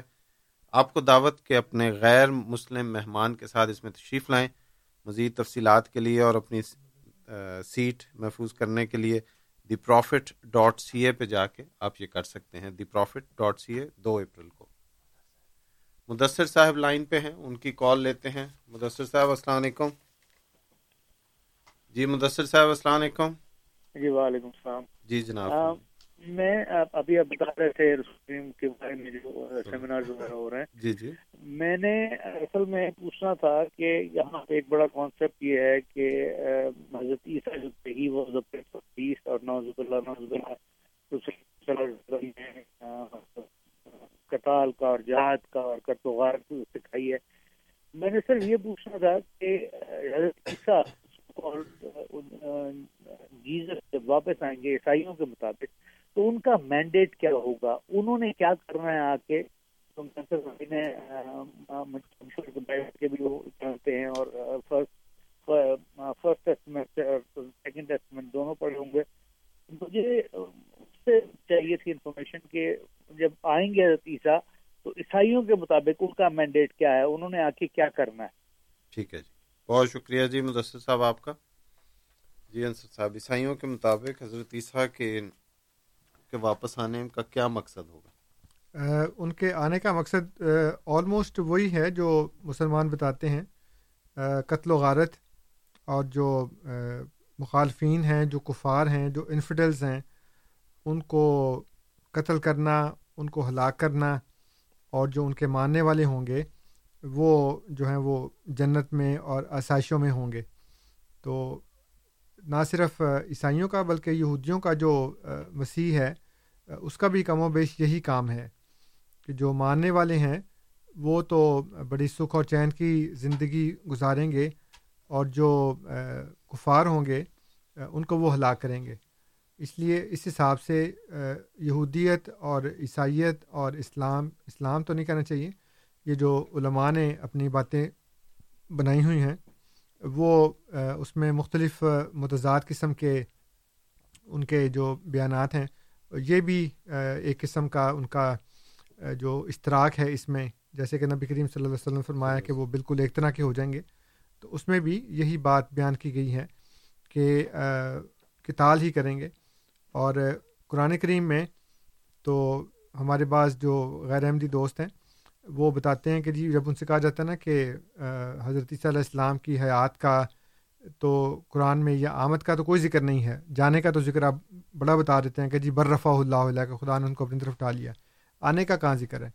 تو وہ ایک آیت بتاتے ہیں کہ امن علیہ کتاب اللہ بہی قبل موت ہی کہ ان کی موت سے پہلے پہلے ہر جو اہل کتاب ہے یعنی حضرت عیسیٰ علیہ السلام کی موت سے پہلے تو ان کو ضرور مان لے گا۔ تو ان کو پھر میں بتاتا ہوں کہ قرآن کریم میں ایک اور آیت ہے کہ یہودی اور عیسائی تو قیامت تک رہیں گے۔ اور آپس میں ان کا اختلاف ہوگا۔ پھر حدیث میں بیان کیا جاتا ہے کہ حضرت عیسیٰ علیہ السلام یہودیوں اور عیسائیوں کو قتل کریں گے اور ایک ایک پتھر اور ایک ایک درخت پکار کے کہے گا کہ اے عیسیٰ اور اے مومن، میری، میرے پیچھے یہودی چھپا بیٹھا اس کو آ کے مار دو۔ سوائے ایک غرکت کے درخت کے، وہ نہیں بولے گا کیونکہ ان کا اپنا درخت ہے، باقی سارے بولیں گے۔ تو اب ایک طرف تو ہمیں یہ بتایا جاتا ہے کہ سارے کے سارے ایمان لے آئیں گے ان کے اوپر۔ اور پھر قرآن بھی یہ ہے کہ وہ یہودی سائی جو ہیں وہ قیامت تک رہیں گے۔ حدیث بتاتی ہے کہ وہ حضرت علیہ السلام ان کو قتل کریں گے۔ تو یہ مختلف باتیں ہیں جو اس میں بیان کی جاتی ہیں۔ تو یہ بھی جو ہے ایک قسم کا اشتراک ہے یہودیوں اور عیسائیوں اور مسلمانوں میں کہ آخر پہ بس یہی ہے کہ جو مخالف ہیں ان کو قتل کر دو، ان کو مار دو اور یہ کر دو اور وہ کر دو۔ یہ سب میں مشترک بات ہے۔ ذاکم اللہ سامعین، آپ سن رہے تھے پروگرام ریڈیو احمدیہ، جو آپ کی خدمت میں ہر اتوار کی شب آٹھ سے دس بجے F M one hundred point seven اور پھر دس سے بارہ بجے اے ایم فائیو تھرٹی پہ پیش کیا جاتا ہے۔ سامعین، ہمارے پروگرام کا پہلا حصہ جو ہے وہ اب اپنے اختتام کو پہنچ رہا ہے۔ آپ کی خدمت میں اب ہم امام جماعت احمدیہ، حضرت مرزا مسرور احمد صاحب، خلیفۃ المسیح الخامس عید اللہ تعالیٰ بن نصر العزیز کا تازہ ترین خطبہ، جو انہوں نے ستائیس مارچ بروز جمعہ مسجد بیت الفتو لنڈن میں ارشاد فرمایا۔ وہ پیش کریں گے۔ اس سے پہلے انصر صاحب آپ کا شکریہ۔ آپ تشریف لائے۔ ہمارے جی، سامنے آپ کا بلانے کا شکریہ۔ پروگرام میں شامل ہوئے۔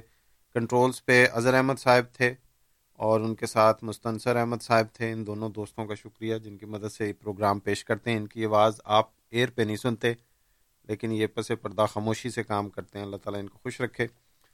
آپ کی خدمت میں اب خطبہ جمعہ پیش کیا جاتا ہے اور اس کے ساتھ مکرم نذیر و ساتھیوں کو اجازت دیجیے۔ السلام علیکم ورحمۃ اللہ وبرکاتہ۔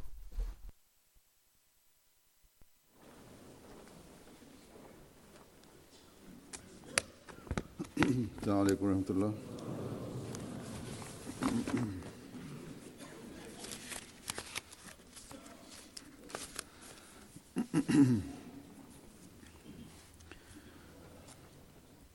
أشهد أن لا إله إلا الله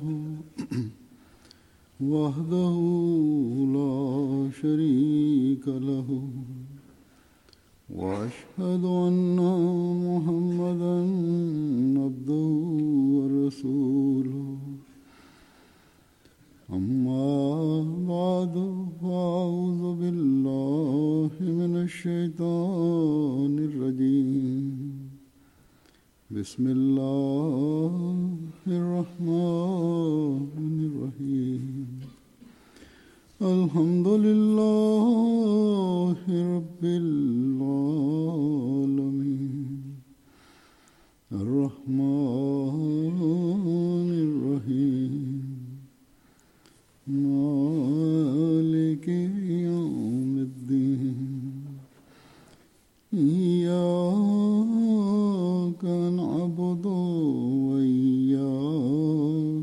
نستعين اهدنا الصراط المستقيم. صراط الذين أنعمت عليهم. غير المغضوب عليهم ولا الضالين.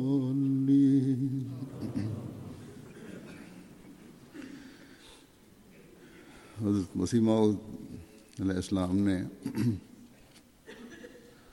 اپنی آمد کے مقصد کی جن پانچ شاخوں کا ذکر فرمایا ہے، ان میں سے ایک شاخ اشتہارات کی اشاعت ہے۔ یعنی تبلیغ اور اتمام حجت کے لیے اشتہارات کی اشاعت۔ ایک جگہ فرماتے ہیں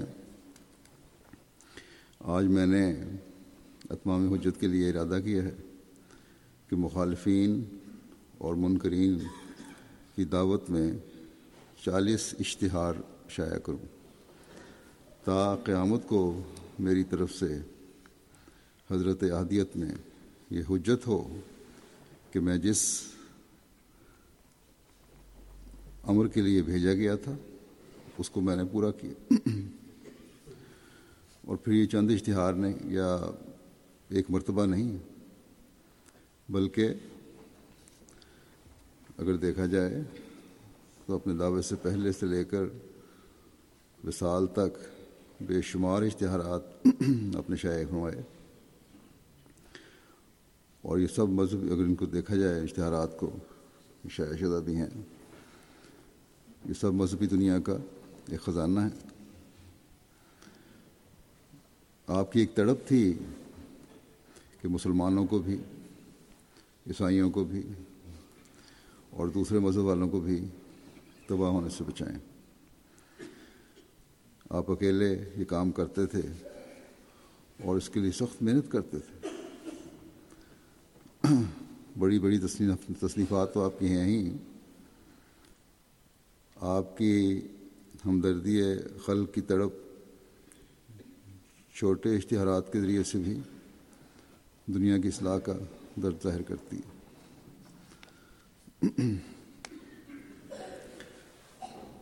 دنیا کی اصلاح کے اس درد کو قائم رکھنا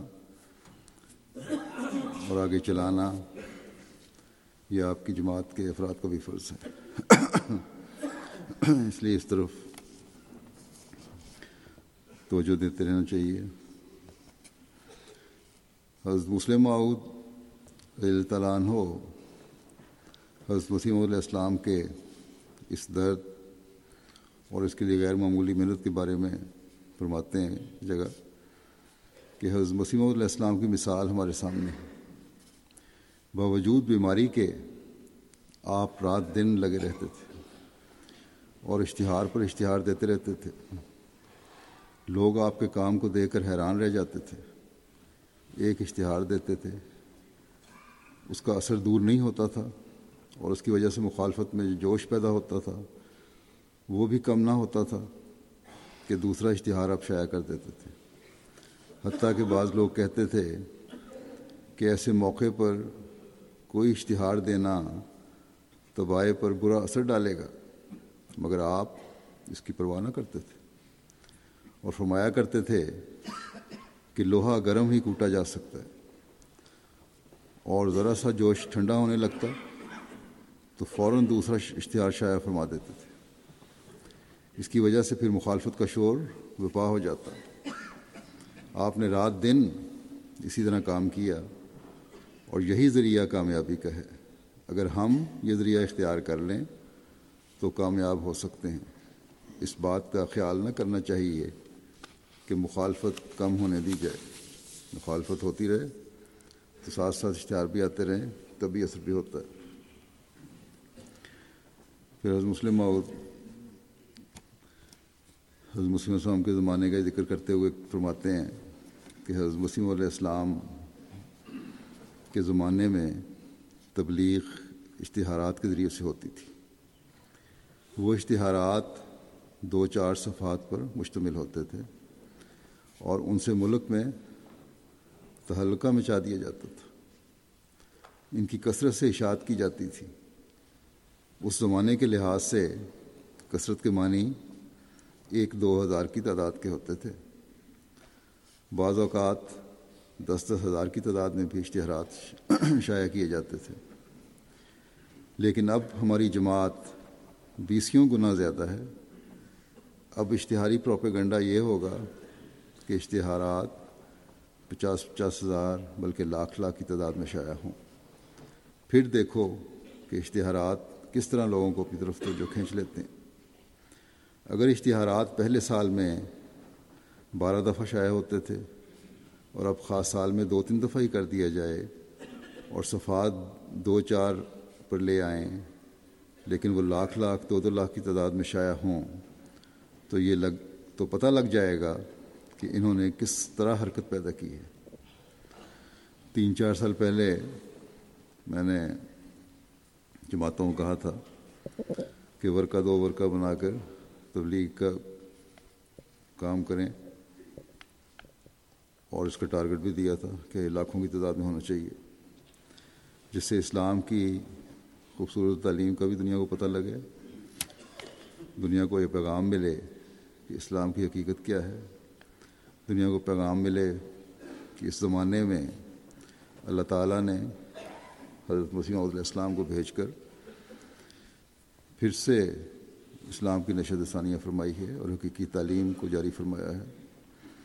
یہ دنیا کو پتہ لگا بندوں کو شیطان سے بچانے کے لیے اپنے فرستادوں کو بھیجتا ہے۔ بہرحال اس کے جن جماعتوں نے اس سلسلے میں کام کیا اللہ تعالیٰ کے فضل سے بڑے مثبت نتائج وہاں نکلے ہیں۔ اسپین میں جامعہ کے طلباء کو میں نے بھیجا تھا۔ انہوں نے بڑا کام کیا وہاں اور تقریباً تین لاکھ کے قریب مختلف پمفلٹ تقسیم کیے۔ اسی طرح اب جامعہ کینیڈا کے طلباء نے اسپینش ممالک میں اور میکسیکو میں جا کر یہ اشتہارات تقسیم کیے اور اللہ تعالیٰ کے فضل سے اس سے تبلیغ کے میدان بھی بڑے وسیع ہوئے ہیں اور بیتیں بھی ہوئی ہیں۔ بس اس کے لیے ایک کے بعد دوسرا دو ور کا شائع ہوتے رہنا چاہیے اور اس کو تقسیم کرتے چلے جانا چاہیے، بجائے اس کے کہ بڑی بڑی کتابیں تقسیم کی جائیں۔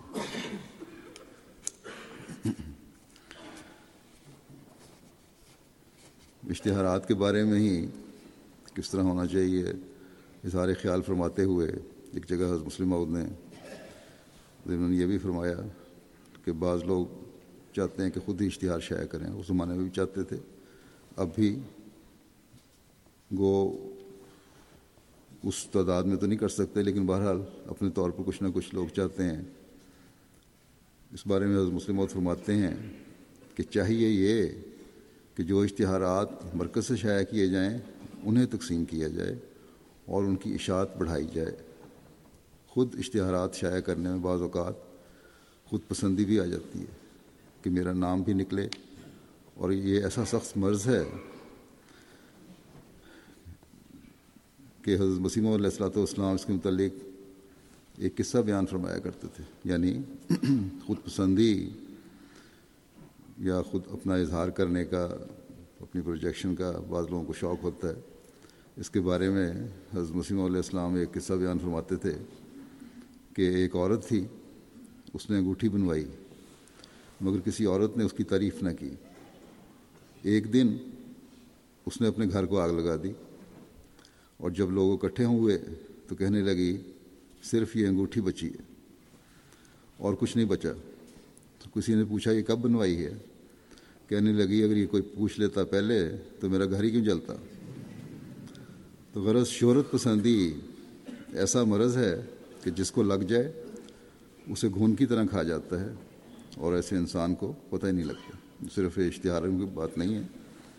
باقی معاملات میں بھی جب خود پسندی اور شہرت کا دماغ میں بات سما جائے اور اس کے لیے کوشش کرے انسان، تو پھر اس کا فائدہ کوئی نہیں ہوتا، بلکہ نقصانات زیادہ ہوتے ہیں۔ اب تو تبلیغ کے میدان میں اللہ تعالیٰ کے فضل سے اتنی وسعت پیدا ہو چکی ہے کہ اگر کوئی انفرادی طور پر پامفلٹ شائع کرے تو بہت معمولی ہوگا۔ لیکن بہرحال اپنے حلقے میں ہی خود پسندی کا تھوڑا بہت اظہار ہو جاتا ہے۔ لیکن اگر نیک نیتی سے ہو، یہ بھی نہیں کہ ہر کوئی صرف خود پسندی کی خاطر کر رہا ہوتا ہے، بعض نیک نیت بھی ہوتے ہیں۔ تو جہاں خود شائع کر رہے ہوں، اگر ان کے خیال میں وہ اچھی چیز ہے، تو پھر اسے وسعت بھی دینی چاہیے، پھیلانا چاہیے۔ اس لیے اگر وہ فائدہ مند خیال کسی کے دل میں آتا ہے جس سے اشتہار بہتر طور پر بن سکے اور جازب نظر بھی ہو، لوگوں کی توجہ کھینچنے والا بھی ہو، مضمون بھی اس میں اچھا ہو، تو وہ جماعتی نظام کو پھر دے دینا چاہیے۔ اگر اس قابل ہو تو پھر جماعتی نظام اس کو شائع کرتا ہے۔ اب حضرت مسلم عود کی بعض بعض حوالے جو ہیں صحابہ سے حضرت مسلم علیہ السلام سے متعلق وہ بھی متفرق قسم کے ہیں، وہ پیش کرتا ہوں۔ ایک جگہ فرماتے ہیں کہ جب شہدائے افغانستان پر پتھر پڑتے تھے تو وہ گھبراتے نہیں تھے، بلکہ استقامت اور دلیری کے ساتھ ان کو قبول کرتے تھے۔ اور جب بہت زیادہ ان پر پتھر پڑے تو صاحبزادہ عبداللطیف صاحب شہید، نعمت اللہ خان صاحب اور دوسرے شہداء نے یہی کہا کہ یا الہی، ان لوگوں پر رحم کر اور انہیں ہدایت دے۔ بات یہ ہے کہ جب عشق کا جذبہ انسان کے اندر ہو، تو اس کا رنگ ہی بدل جاتا ہے۔ اس کی بات میں تاثیر پیدا ہو جاتی ہے اور اس کے چہرے کی نورانی شعائیں لوگوں کو کھینچ لیتی ہیں۔ حضرت مسلم فرماتے ہیں کہ مجھے یاد ہے کہ حضرت مسیم علیہ السلاۃ والسلام کے زمانے میں یہاں یعنی قادیان میں ہزاروں لوگ آئے اور انہوں نے جب حضرت مسیم علیہ السلاۃ والسلام کو دیکھا تو یہی کہا کہ یہ منہ جھوٹوں کا نہیں ہو سکتا۔ انہوں نے ایک لفظ بھی آپ کے منہ سے نہ سنا اور ایمان لے آئے۔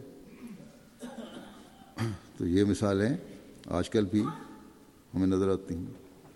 کئی خطوط آتے ہیں مجھے جن میں یہ ذکر ہوتا ہے کہ جب ہم نے حضرت مسیم علیہ السلام کی تصویر دیکھی تو دیکھ کر ہی یہ کہا کہ منہ جھوٹے کا نہیں ہو سکتا اور بیت کر لی۔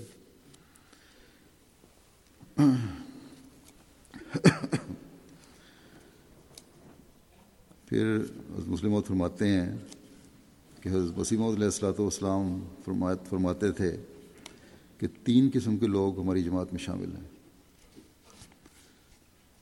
یہ فرماتے ہیں کہ میں نے کئی دفعہ حضرت وسیم علیہ السلام سے بارہا سنا ہے۔ آپ فرمایا کرتے تھے کہ ہماری جماعت میں تین قسم کے لوگ ہیں۔ ایک تو وہ ہیں جو میرے دعوے کو سمجھ کر اور سوچ کر احمدی ہوئے ہیں۔ اس زمانے میں اسلام کی حالت کافی خراب تھی اور مسلمانوں کا شرادہ بالکل بکھرا ہوا تھا۔ اس لیے مختلف قسم کے طبائع پیدا ہو چکی تھیں۔ اور ان مختلف طبائع نے جب حضرت مسیم علیہ السلام کے دعوے کو اور جماعت کو بنتا دیکھا، تو قبول کیا۔ تو ان لوگوں کی حالتوں کا ذکر فرما رہے ہیں حضرت وسیم علیہ السلام کہ یہ تین قسم کے لوگ ہیں۔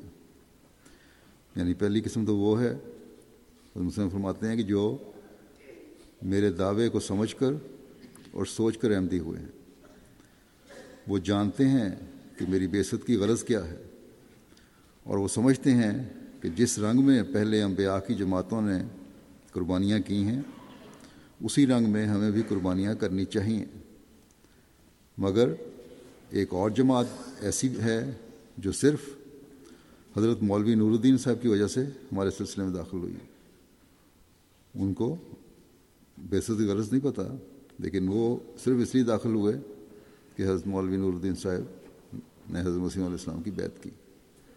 فرماتے ہیں کہ وہ ان کے استاد تھے، انہیں معزز اور عقل مند سمجھتے تھے۔ انہوں نے کہا کہ جب مولوی صاحب احمدی ہو گئے تو آؤ ہم بھی احمدی ہو جائیں۔ بس ان کا تعلق ہمارے سلسلے سے مولوی صاحب کی وجہ سے ہے۔ سلسلے کی غرض اور میری بیست کی حکمت اور غایت کو انہوں نے نہیں سمجھا۔ اس کے علاوہ ایک تیسری جماعت بعض نوجوانوں کی ہے۔ جن کے دلوں میں گو مسلمانوں کا درد تھا، مگر قومی طور پر، نہ کہ مذہبی طور پر، وہ چاہتے تھے کہ مسلمانوں کا کوئی جتھا ہو۔ یعنی مذہبی طور پر کوئی درد نہیں تھا، لیکن مسلمانوں کی حالت دیکھ کے چاہتے تھے کہ کوئی جتھا ہو، ایک اکٹھ ہو۔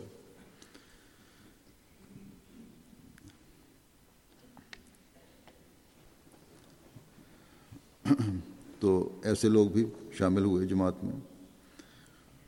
اور پھر بعد میں جب انہوں نے دیکھا کہ مذہب پہ زیادہ زور ہے، تو ان میں سے بہت سارے پھر علیحدہ بھی ہو گئے۔ مختلف وقتوں میں خلافت ثانیہ میں ان میں سے بہت سے علیحدہ ہوئے۔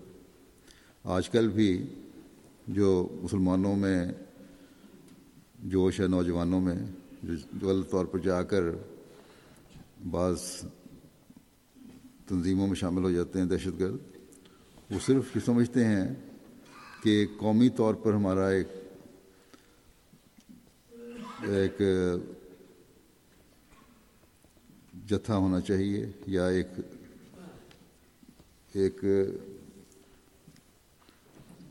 گروہ ایسا ہونا چاہیے جس کی مسلمانوں کی قومیت کا جس سے احساس پیدا ہوتا ہو اور مذہبی طور پر کچھ بھی نہیں جانتے اور یہی بعض رپورٹس جو وہاں سے آتی ہیں بعض عراق اور سیریا سے، ان میں یہی ہے کہ بہت سارے کام ان کے ایسے ہیں جب ان سے پوچھو کہ یہ قرآن اور حدیث کے مطابق نہیں تو یہی کہتے ہیں کہ ہمیں اس کا نہیں پتہ۔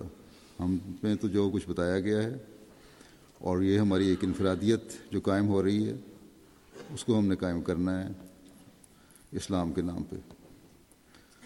تو اس طرح کے لوگ بھی ہوتے ہیں۔ بہرحال حضرت مسیم علیہ السلام فرماتے ہیں کہ قومی طور پر وہ چاہتے ہیں کہ ہم اکٹھے ہوں، ان میں کچھ تنظیم ہو، ان میں انجمنیں قائم ہوں اور مدرسے جاری ہوں، بس یہ قومی طور پہ یہ کام کرنا چاہتے ہیں۔ مگر چونکہ عام مسلمانوں کا کوئی جتھا بنانا ان کے لیے ناممکن تھا، اس لیے جب انہوں نے ہماری طرف ایک جتھا دیکھا تو وہ ہم میں آئے۔ اور اب وہ چاہتے ہیں کہ مدرسے قائم کریں اور لوگ ڈگریاں حاصل کریں۔ اسی وجہ سے وہ ہمارے سلسلے کو ایک انجمن سمجھتے ہیں۔ مذہب نہیں سمجھتے۔ تو دنیا میں ترقیات کے جو ذرائع سمجھے جاتے ہیں، وہ بالکل اور ہیں اور دین میں جو ترقیات کے ذرائع سمجھے جاتے ہیں، وہ بالکل اور ہیں۔ انجمنیں اور طرح ترقی کرتی ہیں اور دین اور طرح۔ دین کی ترقی کے لیے ضروری ہوتا ہے کہ اخلاق کی درستی کی جائے۔ دین کی ترقی کے لیے ضروری چیز ہے اخلاق درست ہوں، اعلیٰ اخلاق ہوں۔ قربانی اور اثار کا مادہ پیدا کیا گیا ہو نمازیں پڑھی جائیں تاکہ روحانیت میں ترقی ہو، روزے رکھے جائیں، اللہ تعالیٰ پر توکل پیدا کیا جائے، اس کی اطاعت اور فرما برداری کا عہد کیا جائے۔ اگر ہم یہ تمام باتیں کریں گے تو دنیا کی نگاہ میں تو ہم پاگل قرار پائیں گے۔ مگر خدا تعالیٰ کی نگاہ میں ہم سے زیادہ عقل مند اور کوئی نہیں ہوگا۔ قرآن کریم میں آتا ہے کہ مسلمان جب مالی قربانیاں کرتے ہیں تو منافق کہا کرتے ہیں کہ یہ مسلمان تو احمق ہیں، بس روپیہ برباد کرتے چلے جا رہے ہیں۔ انہیں کچھ کچھ ہوش نہیں کہ اپنے روپیہ کو کسی اچھے کام پر لگائیں۔ اسی طرح جب وہ اوقات کی قربانی کرتے تو پھر وہ کہتے کہ یہ تو پاگل ہیں، اپنا وقت برباد کر رہے ہیں، انہوں نے ترقی خاک کرنی ہے۔ گویا مسلمانوں کو یا وہ احمق قرار دیتے یا ان کا نام مجنون رکھتے۔ یہی دو نام انہوں نے مسلمانوں کے رکھے ہوئے تھے۔ مگر دیکھو کہ پھر وہی احمق اور مجنون دنیا کے عقلمندوں کے استاد قرار پائے۔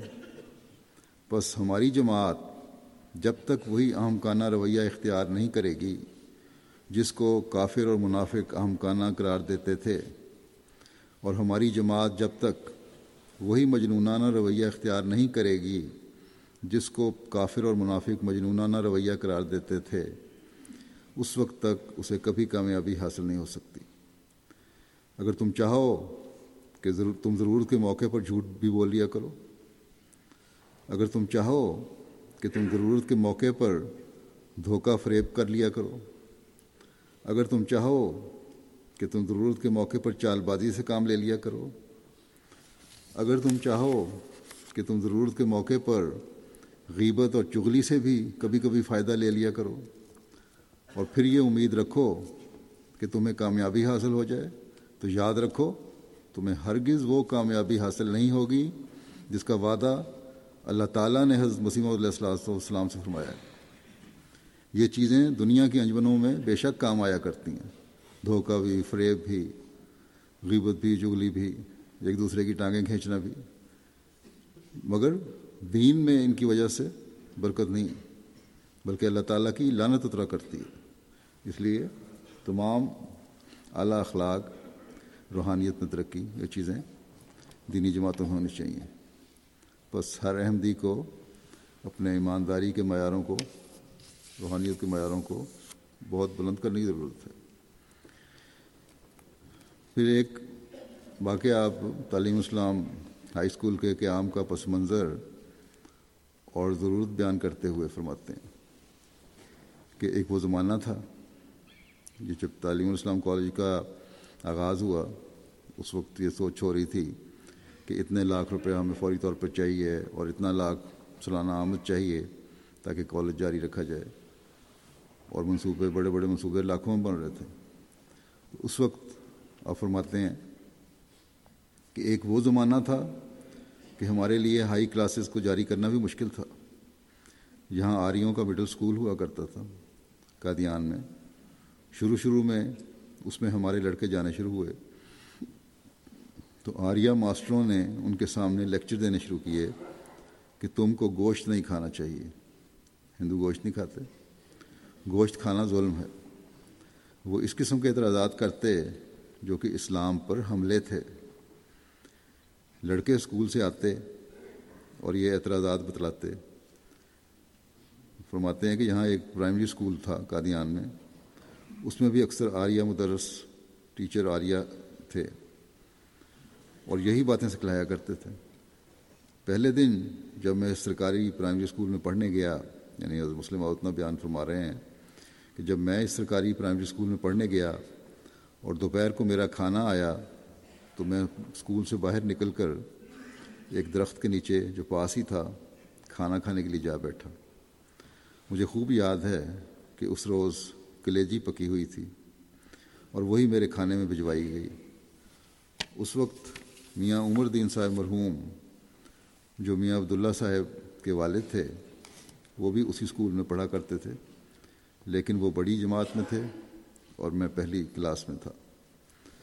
میں کھانا کھانے بیٹھا تو وہ بھی آ پہنچے اور دیکھ کر کہنے لگے، ہیں؟ ماس کھاندے ہو ماس؟ حالانکہ وہ مسلمان تھے۔ اس کی یہی وجہ تھی کہ آریہ ماسٹر سکھلاتے تھے کہ گوشت خوری ظلم ہے اور بہت بری چیز ہے۔ ماس کا لفظ میں نے پہلی دفعہ ان سے سنا تھا، اس لیے میں سمجھ نہ سکا کہ ماس سے مراد گوشت ہے۔ چونچہ میں نے کہا، یہ ماس تو نہیں، کلیجی ہے۔ انہوں نے بتایا کہ ماس گوشت کو ہی کہتے ہیں۔ بس میں نے ماس کا لفظ پہلی دفعہ ان کی زبان سے سنا اور ایسی شکل میں سنا کہ گویا ماس خوری بری بات ہے، بری ہوتی ہے اور اس سے بچنا چاہیے۔ غرض آریہ مدرس اس قسم کے اعتراضات کرتے رہتے اور لڑکے گھروں میں آ کر بتاتے کہ وہ یہ اعتراض کرتے ہیں۔ آخری یہ معاملہ حضرت مسیم علیہ السلاۃ والسلام کے پاس پہنچا۔ تو آپ نے فرمایا، جس طرح بھی ہو سکے، جماعت کو قربانی کر کے ایک پرائمری اسکول قائم کر دینا چاہیے۔ چنانچہ پرائمری اسکول کھل گیا اور یہ سمجھا گیا کہ ہماری جماعت نے انتہائی مقصد حاصل کر لیا۔ اس اس عرصے میں ہمارے بہنوئی نواب محمد علی خان صاحب مرحوم مغفور ہجرت کر کے قادیان آ گئے۔ انہیں اسکولوں کا بڑا شوق تھا۔ چنانچہ انہوں نے ملیر کوٹلے میں بھی ایک مڈل اسکول قائم کیا ہوا تھا۔ انہوں نے کہا کہ میں چاہتا ہوں کہ اسکول کو مڈل کر دیا جائے یعنی قادیان والے کو۔ میں وہاں اسکول کو بند کر دوں گا اور وہ امداد یہاں دے دیا کروں گا۔ چنانچہ قادیان میں مڈل اسکول ہو گیا۔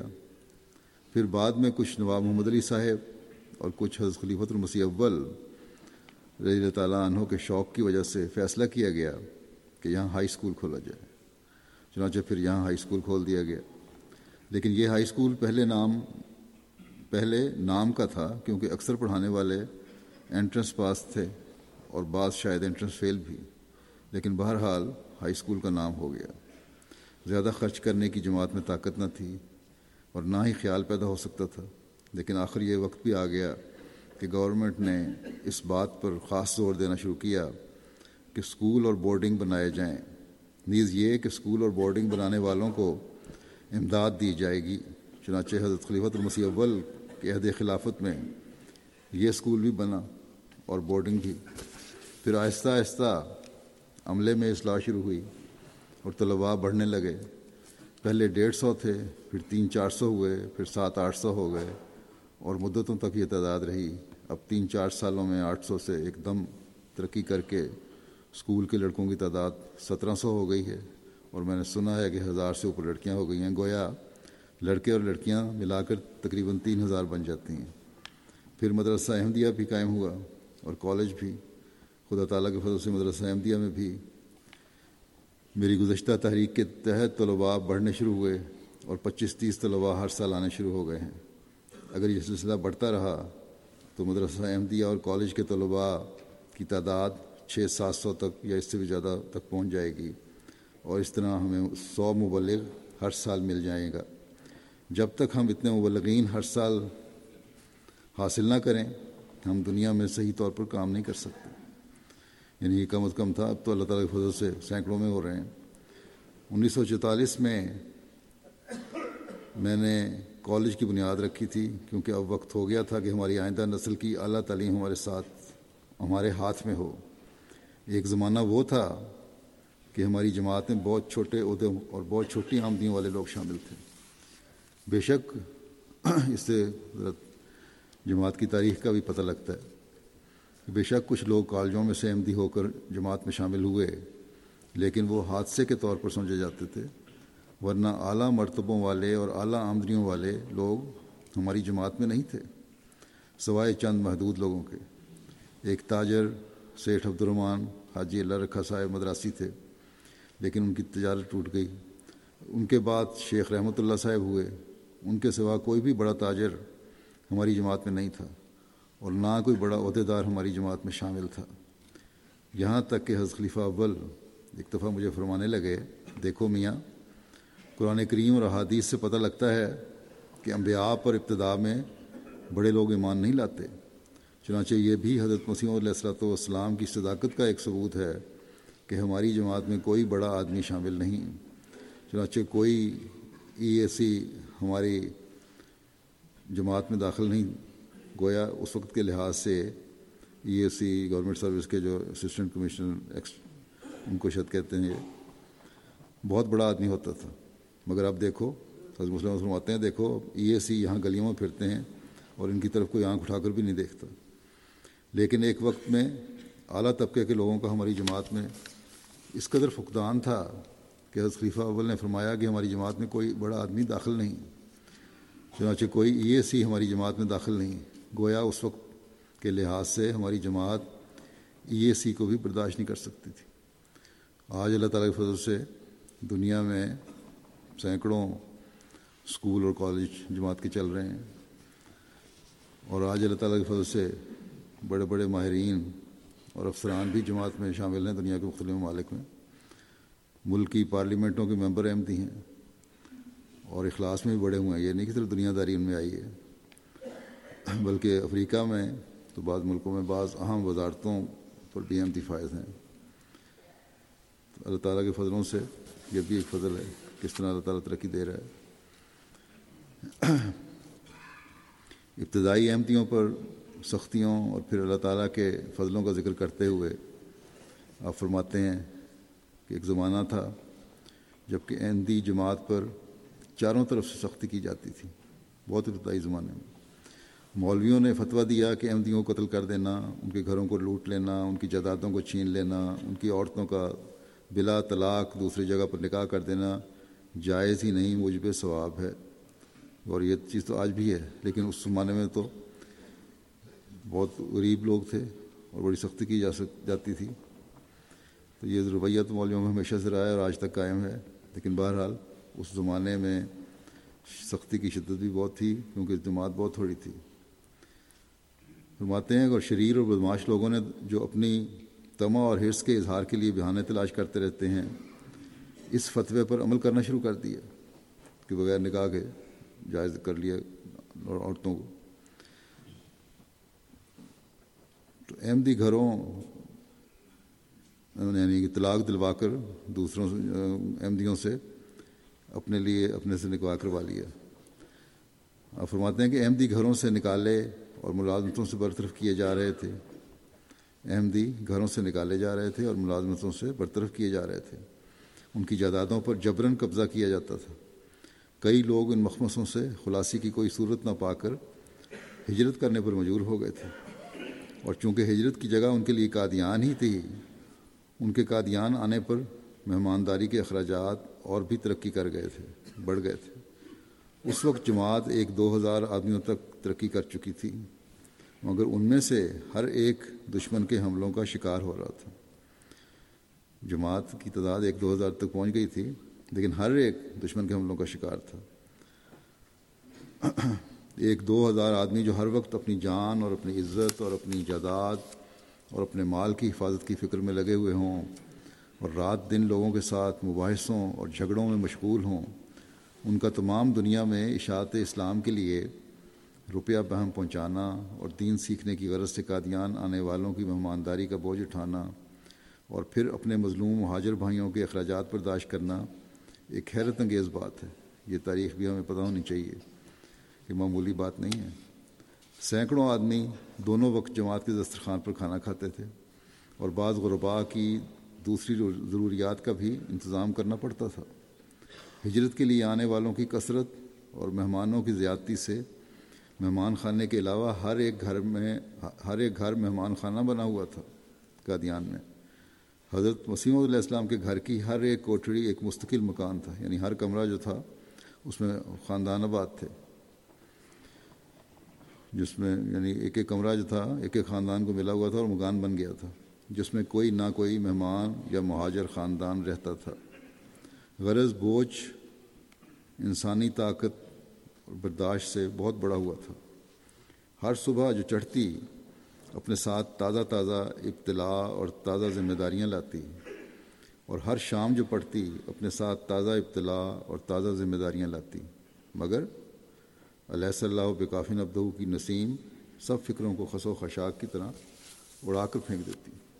اور وہ بادل جو ابتدائی سلسلہ کی عمارت کی بنیادوں کو اکھاڑ کر پھینک دینے کی دھمکی دیتے تھے، تھوڑی ہی دیر میں رحمت اور فضل کے بادل ہو جاتے۔ اور ان کی ایک ایک بوند کے گرتے وقت علیہ صلی اللہ کافی نبدہ کی ہمت افزائی، ہمت افزا آواز پیدا ہوتی یعنی اتنی سختی تھی، لیکن پھر بھی یہ یقین تھا کہ اللہ تعالیٰ ہمارے لیے کافی ہے اور انشاءاللہ حالات بدلیں گے۔ آج بھی گو پاکستان میں اور خاص طور پر اور بعض دوسرے ممالک میں مسلمانوں میں کچھ شدت ہے، پاکستان میں تو زیادہ ہے، باقی ممالک میں کچھ حد تک احمدیوں کے حالات تنگ ہیں۔ لیکن اس کے باوجود قسم پرسی کی وہ حالت نہیں ہے۔ مالی لحاظ سے بھی بہتر ہیں۔ اور باقی انسامات بھی اللہ تعالیٰ کے فضلوں سے بہت بہتر ہیں اور اللہ تعالیٰ کے فضلوں کا اظہار کر رہے ہیں۔ دنیا کے کونے کونے میں اب اللہ تعالیٰ کے فضل سے احمدیت پہنچ چکی ہے۔ ہجرت کر کے صرف ایک جگہ نہیں اکٹھے ہوتے، بلکہ دنیا میں نکل چکے ہیں احمدی۔ اگر تنگی ہے تو باہر نکل گئے ہیں اور باہر اللہ تعالیٰ کے فضل سے مزید کشائش پیدا ہو رہی ہے۔ اور اگر بعض مشکلات ہوتی بھی ہیں تو علیہ صلی اللہ بکافی نبدہ کی آواز آج بھی سہارا بنتی ہے ہمارا۔ دنیا کے کونے کونے میں حضرت مسیم علیہ السلام کے لنگر قائم ہیں۔ بس اللہ تعالیٰ نے نہ کبھی ہمیں چھوڑا ہے، نہ کبھی چھوڑے گا انشاءاللہ۔ اگر ہم اس کے ساتھ چمٹے رہیں۔ قربانیاں بے شک دینی پڑتی ہیں۔ اور احمدی اللہ تعالیٰ کے فضل دیتے ہیں۔ لیکن ہر قربانی اللہ تعالیٰ کے فضلوں کو لیے ہوئے ایک نیا رستہ ہمیں دکھاتی ہے۔ اللہ تعالیٰ اپنے دینے میں کبھی کمی نہیں کرتا۔ پھر حفاظت الہی کے معجزہ کے بارے میں ایک واقعہ بیان فرماتے ہیں حضرت مسلم عود فرماتے ہیں کہ ایک مثال حفاظت الہی کے کی میں نے حضرت مسیم علیہ السلام کی زندگی میں سے پیش کرتا ہوں۔ کنور سین کنور کنور سین صاحب جو لاء کالج لاہور کے پرنسپل ہیں، ان کے والد صاحب، حضرت صاحب کو کو بڑا، ان کے والد صاحب سے حضرت صاحب کو بڑا تعلق تھا۔ حتیٰ کہ حضرت مسیمہ علیہ السلام کو کبھی روپیہ کی ضرورت ہوتی تو بعض دفعہ ان سے قرض بھی لے لیا کرتے تھے۔ یہ کنور سین صاحب ہندو تھے۔ ان کو بھی حضرت صاحب سے بڑا اخلاص تھا۔ جیلم کے مقدمے میں انہوں نے اپنے بیٹے کو تار دی تھی۔ کہ حضرت مسیمہ علیہ السلام کس طرف سے وکالت کریں۔ اس اخلاص کی وجہ یہ تھی کہ انہوں نے یام جوانی میں جب وہ اور حضرت مسیمہ علیہ السلام ماں چند اور دوستوں کے سیال کوٹ میں اکٹھے رہتے تھے، حضرت مسیمہ علیہ السلام کے کئی نشانات دیکھے تھے۔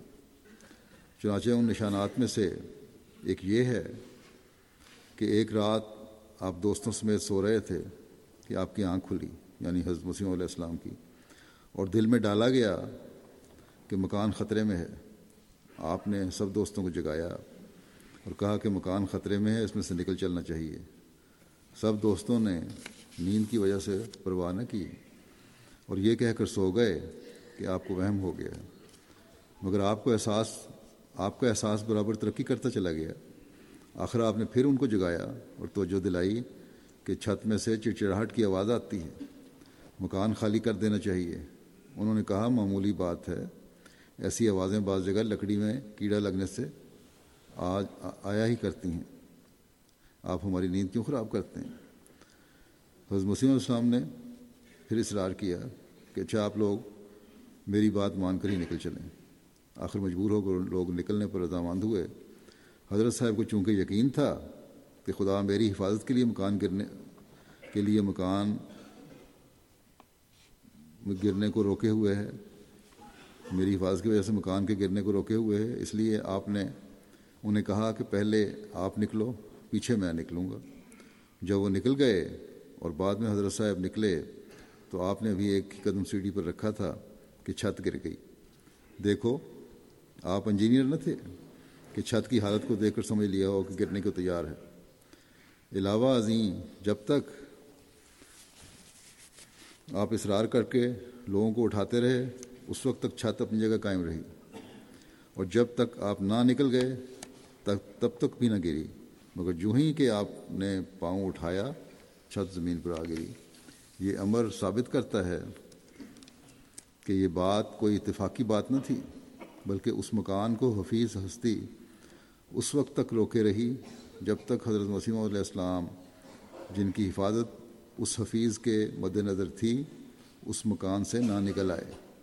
پس صفت حفیظ کا وجود ایک بال ارادہ ہستی پر شاہد ہے اور اس کا ایک زندہ گواہ ہے۔ پھر اسی طرح اللہ تعالیٰ کے حضرت مسیم علیہ السلام کے ساتھ سلوک کا ایک اور واقعہ بیان فرماتے ہیں کہ حضرت مسیم علیہ السلام فرمایا کرتے تھے کہ ایک دفعہ میں امرتسر سے یکے پر سوار ہو کر روانہ ہوا۔ ایک بہت موٹا تازہ ہندو بھی میرے ساتھ ہی یکے پر سوار ہوا اور وہ مجھ سے پہلے یکے کے اندر بیٹھ گیا اور اپنے آرام کی خاطر اپنی ٹانگوں کو اچھی طرح پھیلا پھیلا لیا۔ حتیٰ کہ اگلی سیٹ جہاں میں نے بیٹھنا تھا وہ بھی بند کر دی، اس میں بھی روک ڈال دی۔ چنانچہ مسلم فرماتے ہیں کہ میں تھوڑی سی جگہ میں بیٹھ رہا۔ ان دنوں دھوپ بہت سخت پڑتی تھی کہ انسان کے ہوش باختہ ہو جاتے تھے۔ مجھے دھوپ سے بچانے کے لیے اللہ تعالیٰ نے کیا انتظام کیا کہ ایک بدلی بھیجی جو ہمارے یکے کے ساتھ ساتھ سایہ کرتی ہوئی بٹالے تک آئی۔ یہ نظارہ دیکھ کر وہ ہندو کہنے لگا کہ آپ تو خدا تعالیٰ کے بڑے بزرگ معلوم ہوتے ہیں۔ بس اللہ تعالیٰ اپنے بندوں سے ایسا سلوک کرتا ہے کہ انسان حیران رہ جاتا ہے۔ مگر عبودیت شرط ہے اور ایسے انسان کا انجام ضرور بخیر ہوگا۔ بظاہر وہ دنیا کی ظاہر بین نظروں میں ذلیل ہوتا نظر آ رہا ہوگا، لیکن انجام کار اس کو عزت حاصل ہوگی۔ بظاہر وہ بدنام بھی ہو رہا ہوگا، لیکن انجام کار نیک نامی اس کو حاصل ہوگی۔ گویا اس شخص کی ابتدا عبودیت سے اور انجام استعانت پر ختم ہوگا۔ یعنی اگر اللہ تعالیٰ کا صحیح عابد بن کر اس کی عبادت کی جائے، اس کی بندگی اختیار کی جائے اللہ تعالیٰ کی مدد پھر شامل حال رہتی ہے۔ اور اللہ تعالیٰ ہر شر کے خلاف پھر مدد فرماتا ہے۔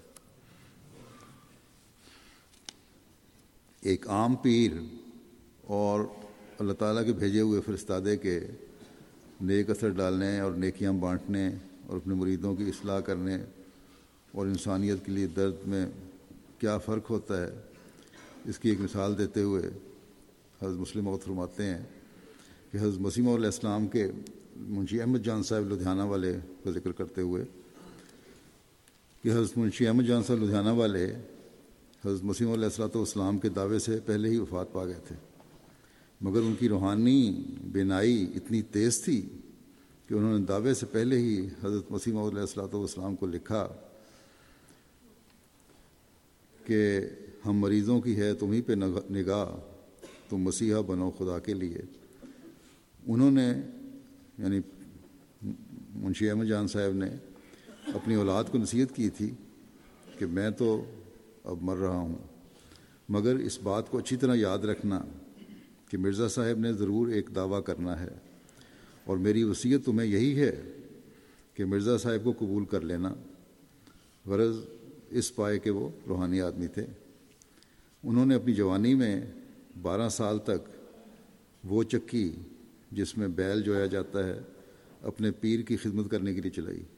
پیر صاحب نے ان کو ایک چکی پہ چلا، لگا دیا تھا جو بیل لگتا ہے تاکہ وہ چکی چلے اور بارہ سال تک اس کے لیے آٹا پیستے رہے۔ تب انہوں نے روحانیت کے سبق ان کو سکھائے۔ یعنی بارہ سال تک جب وہ چکی پیستے رہے بیل کی طرح، تب پیر صاحب نے ان کو روحانیت کی کچھ سبق دیے۔ وہ بھی جو تو فرماتے ہیں، تو وہ لوگ جو روحانی کہلاتے تھے، اس زمانے میں جو پیر تھے، جو لوگ روحانی روحانی کہلاتے تھے، وہ بھی لوگوں کو روحانی باتیں بتانے میں سخت بخل سے کام لیا کرتے تھے۔ لیکن حضرت مسیم علیہ السلاۃ والسلام نے نہ صرف وہ ساری باتیں دنیا کو بتا دیں، بلکہ اس سے ہزاروں گنا زیادہ باتیں اور باتیں بھی ایسی بتائیں جو پہلے لوگوں کو معلوم نہیں تھیں۔ اور اس طرح علوم کو آپ نے ساری دنیا میں بکھیر دیا، مگر جیسا کہ حدیثوں میں خبر دی دی گئی تھی، دنیا نے اس کی قدر نہ کی۔ بس بظاہر روحانی لوگ اس شخص کا مظاہر مقابلہ نہیں کر سکتے جس کو خاص طور پر اللہ تعالیٰ نے اس کام کے لیے معمور کیا ہو، کہ دنیا کی اصلاح کرنی ہے، اس کی روحانیت میں اضافہ کرنا ہے، اسے خدا تعالیٰ کے قریب لانا ہے۔ جیسے خود حضرت مسیم علیہ السلام فرمایا، نے فرمایا ہے کہ وہ کام جس کے لیے خدا نے مجھے معمور فرمایا ہے، وہ یہ ہے کہ خدا میں اور اس کی مخلوق کے رشتے میں جو قدورت واقعہ ہو گئی ہے، اس کو دور کر کے محبت اور اخلاص کے تعلق کو دوبارہ قائم کروں۔ پھر اب نے فرمایا کہ دینی سچائیاں جو دنیا کی آنکھ سے مخفی ہو گئی ہیں، ان کو ظاہر کر دوں۔ اور وہ روحانیت جو نفسانی تاریکیوں کے نیچے دب گئی ہے، اس کا نمونہ دکھلاؤں۔ فرمایا، اور سب سے زیادہ یہ کہ وہ خالص اور چمکتی ہوئی توحید، جو ہر ایک شرک کی آمیزش سے خالی ہے، جو اب نابود ہو چکی ہے، اس کا دوبارہ قوم میں دائمی پودا لگا دوں۔ اللہ تعالیٰ ہمیں توفیق دے کہ بیت کا حق ادا کرتے ہوئے خدا تعالیٰ سے تعلق پیدا کرنے والے ہوں۔ دینی سچائیوں کو پہچان کر ان پر عمل کرنے والے ہوں۔ روحانیت میں ترقی کرنے والے ہوں۔ اور توحید کی حقیقی چمک سے حصہ پانے والے ہوں۔ اللہ تعالیٰ دنیا کو بھی اس پہچان کی توفیق عطا فرمائے اور خاص طور پر مسلم امہ کو یہ توفیق دے کہ مسیح اور مہدی محمود علیہ السلام کے درد کو سمجھتے ہوئے اس کی بیت میں آنے کی توفیق پائیں۔ نمازوں کے بعد میں جنازہ غائب پڑھاؤں گا دو۔ ایک تو ہے مکرم نعمان احمد انجم صاحب ابن مکرم چودھری مقصود احمد صاحب ملیر رفاع عام سوسائٹی کراچی کا مکرم نعمان احمد صاحب انجم کو کراچی کے میں مخالفین احمدیت نے مورخہ اکیس مارچ دو ہزار پندرہ کو شام تقریباً پونے آٹھ بجے ان کی دکان پر آ کر فائرنگ کر کے شہید کر دیا تھا۔ ان اللہ و انا لہراج ہوں اس روز شام پونے آٹھ بجے شہید مرحوم اپنے اسٹور پر تھے۔ دو مسلح افراد نے اسٹور پر آ کر فائرنگ کر دی۔ ایک گولی سینے میں لگی اور دل کو چھوتی ہوئی آر پار ہو گئی۔ قریبی دکانداروں نے ان کے بھائی مکرم عثمان احمد صاحب کو فون کر کے اطلاع دی۔ پھر ریسکیو والوں کو بھی اطلاع دی۔ فوری طور پر وہ دکان پہ آئے۔ نعمان صاحب کو شدید حالت، زخمی حالت میں اسپتال لے جا رہے تھے، لیکن راستے میں ہی وہ شہید ہو گئے۔ اللہ راجعون۔ شہید مرحوم کے خاندان میں احمدیت کا نفوذ، ان کے دادا مکرم چودھری منظور احمد صاحب مکرم چودھری کریم الدین صاحب کے ذریعے سے ہوا تھا، جنہوں نے خلافت ثانیہ کے دور میں بیعت کی تھی۔ چودھری منظور احمد صاحب کے والدین چھوٹی عمر میں وفات پا گئے تھے۔ والدین والدین کی وفات کے بعد چودھری منظور صاحب قادیان چلے گئے، جہاں بیعت کرنے کی سازت حاصل ہوئی۔ ابتدائی تعلیم بھی قادیان میں حاصل کی۔ وہیں پر محترمہ صفیہ صادقہ صاحبہ بن کرم مبارک علی صاحب کے ساتھ شادی ہوئی۔ پھر قیام پاکستان کے بعد ہڑپا سائی وال میں آ گئے۔ شہید مرحوم کے والد مکرم مقصود احمد صاحب ربا میں ہی پیدا ہوئے۔ پھر یہ وہاں سے ربا بھی شفٹ کر گئے۔ شہید مرحوم کے دادا نے گجرا والا میں ملازمت کی وجہ سے انیس سو اٹھاسٹھ سے لے کے اڑسٹھ میں گجرا والا میں ماں فیملی رہائش اختیار کر لی۔ انیس سو چوہتر میں جب گجرا والا گجرا والا میں ہنگامے ہوئے، تو احمدیہ بیت الذکر کی حفاظت کرتے ہوئے شہید مرحوم کے دادا مکرم چودھری منظور احمد صاحب، چچا مکرم محمود احمد صاحب اور پھوپھا مکرم سعید احمد صاحب بھی شہید ہو گئے۔ ان سے پہلے تین شہید شہدا تھے اس خاندان میں۔ ان حالات کی بنا پر یہ خاندان انیس سو چھہتر میں کراچی شفٹ ہو گیا۔ نعمان احمد انجم صاحب چھبیس جنوری انیس سو پچاسی کو کراچی میں پیدا ہوئے۔ آپ کی تعلیم ایم بی اے تھی۔ اس کے بعد انہوں نے دو ہزار آٹھ میں اپنے کمپیوٹر ہارڈ ویئر کا بزنس شروع کر دیا۔ مرحوم اللہ تعالیٰ کے فضل سے موسی تھے۔ نہایت ایماندار، نیک دل، نیک سیرت، شریف النفس اور مل نثار تھے۔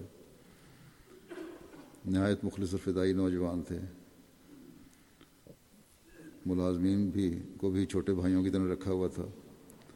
نگر پار کر مٹھی میں جماعت کے زیر انتظام قائم شدہ کمپیوٹر انسٹیٹیوٹ اور مشن ہاؤس کے لیے کچھ کمپیوٹر اور متعلقہ سامان تحفے کے طور پر پیش کیا۔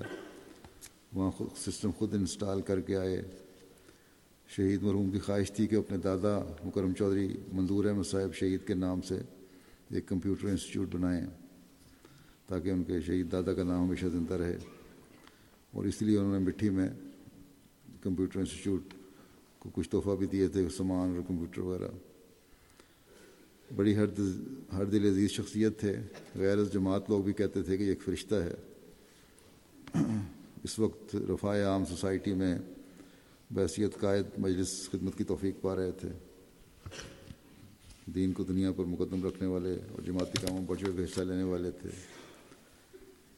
مخالفین کی طرف سے دھمکیوں کے ان کو دھمکیاں ملتی رہتی تھیں، لیکن اپنے چھوٹے بھائیوں کو ہمیشہ محتاط رہنے کی تلقین کرتے تھے۔ چھ ماہ قبل شہید مرحوم اپنے کاروباری سامان لے کر آ رہے تھے کہ اس وقت ان کو نامعلوم افراد نے روک کر سامان بھی لے لیا اور رقم بھی لوٹ لی۔ اور یہ ساتھ یہ بھی کہا کہ ہم آئے تو تمہیں مارنے تھے، مگر چونکہ رقم مل گئی اس لیے چھوڑ رہے ہیں۔ شہید مرحوم کے پسماندگان میں والدہ مکرم والد مکرم چودھری مقصود احمد صاحب، والدہ محترمہ صفیہ صادقہ صاحبہ اور دو بھائی ذیشان محمود اور عثمان محمود ہیں۔ اللہ تعالیٰ شہید کے درجات بلند کرے اور ان کے یقین کو والدین کو اور بھائیوں کو صبر اور حوصلہ دے۔ معلم سلسلہ ہیں خرم احمد صاحب، وہ کہتے ہیں کہ بڑے نرم گو تھے، یہ شہید، محبت کرنے والے تھے، جماعتی خدمت کا جذبہ رکھنے والے نوجوان تھے۔ اور بڑی محنت سے انہوں نے وہاں انسٹال کیا، جیسے کہ پہلے ذکر ہوا ہے۔ کئی دفعہ وہاں آتے تھے نگر پارکر میں، بڑی دور دراز علاقہ ہے سندھ کا۔ کئی بار جب وہاں پہنچتے انہوں نے کہا جاتا کہ آپ تھکے ہوئے آرام کر لیں، پھر کام کریں۔ لیکن ہمیشہ یہی کہتے تھے کہ ہم مجاہد ہیں۔ ہمیں شہری دیکھ کر یہ نہ سمجھیں کہ ہم نازک مزاج ہیں۔ اور ہمیشہ خدمت کے لیے تیار رہتے۔ قائد علاقہ، سابق قائد علاقہ منصور صاحب کہتے ہیں کہ میں ان کو جانتا ہوں جو یہ بارہ سال کے تھے۔ اطفال میں تھے۔ ہمیشہ بڑے شوق اور جوش اور ولولے سے جماعتی کاموں میں، مقابلوں میں حصہ لیا کرتے تھے۔ ہمیشہ پوزیشن لیتے تھے اور کہتے تھے میری پوزیشن اول ہی، ان کی ہمیشہ آتی، اسی کے لیے کوشش کرتے۔ کبھی دوم اور سوم پوزیشن پہ راضی نہیں ہوتے تھے۔ اسکول کے بعد اپنے والد صاحب کی دکان پر ان کا ہاتھ بٹاتے۔ لیکن ساتھ ہی جماعتی ذمہ داریوں کو بھی انجام دے رہے ہوتے۔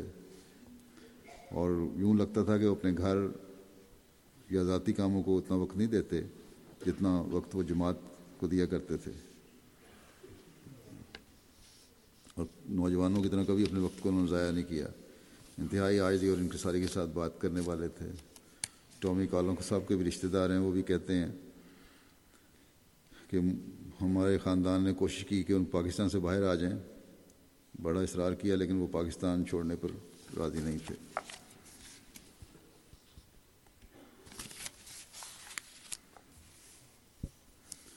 ربی سلسلہ برار طاہر صاحب کہتے ہیں کہ میرے عزیز بھی تھے۔ بیس سال کے عرصہ میں میں نے انہیں ایک دفعہ بھی کسی پر چلاتے نہیں دیکھا، سختی سے بات کرتے نہیں دیکھا۔ آج زی مسکینی اور حلم کی تصویر تھے۔ نہایت بادب اور محبت کرنے والے انسان تھے۔ کینیڈا میں ان کی ایک عزیزہ ہیں، خالہ زاد کہتی ہیں کہ جیسا کہ پہلے ذکر ہو چکا ہے، کراچی کے حالات کے پیش نظر ان سے ہجرت کرنے کے لیے کہا جاتا، لیکن انہوں نے ہمیشہ ہر قسم کے حالات کو نظر انداز کرتے ہوئے اپنی والدہ کے ساتھ پاکستان رہنا ہی پسند کیا۔ اپنی والدہ کی ہر خواہش اور روح کا خیال رکھنے والے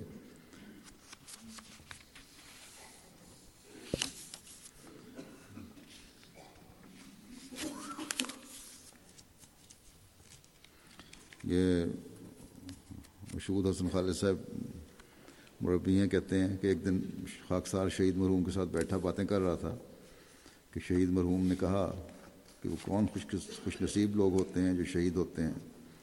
شاید ان کی یہی تمنا، اللہ تعالیٰ کو، نے ان کو یہ مقام دیا۔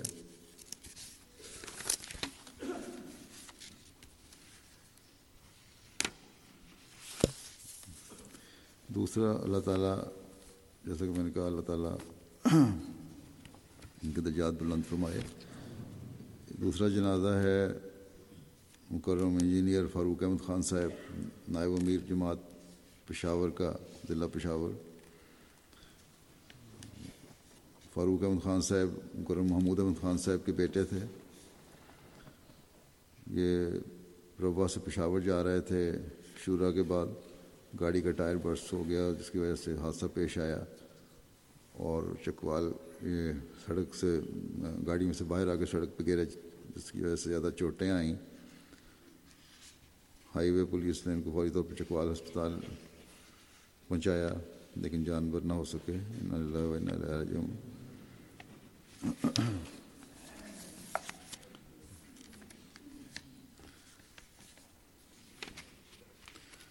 فاروق صاحب کے خاندان میں احمدیت کا نفوذ ان کے دادا مکرم احمد گل صاحب کے ذریعے سے ہوا، جنہوں نے حضرت خلیفۃ مسیح اول کے ہاتھ پر بیعت کی تھی۔ لیکن خلافت ثانیہ میں پھر یہ غیر مبین میں چلے گئے۔ بعد میں فاروق خان صاحب نے خود انیس سو نواسی میں، ایٹی نائن میں بیت کی اور جماعت احمدیہ ممائن میں شامل ہوئے۔ پھر اس کے بعد ان کے دو بھائیوں نے بھی بیت کر لی۔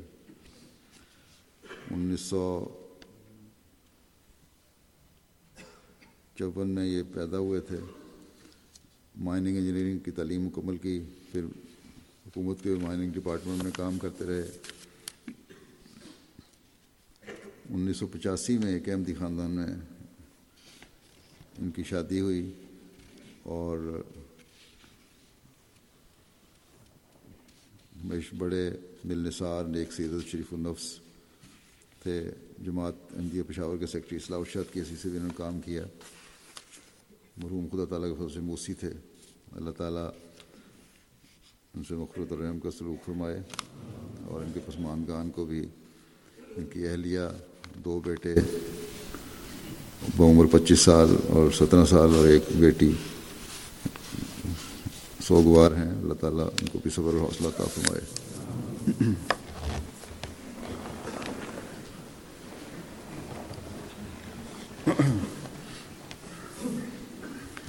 الحمد لله الحمد لله نحمده ونستعينه ونستغفره ونؤمن به ونتوكل عليه ونعوذ بالله من شرور أنفسنا ومن سيئات أعمالنا.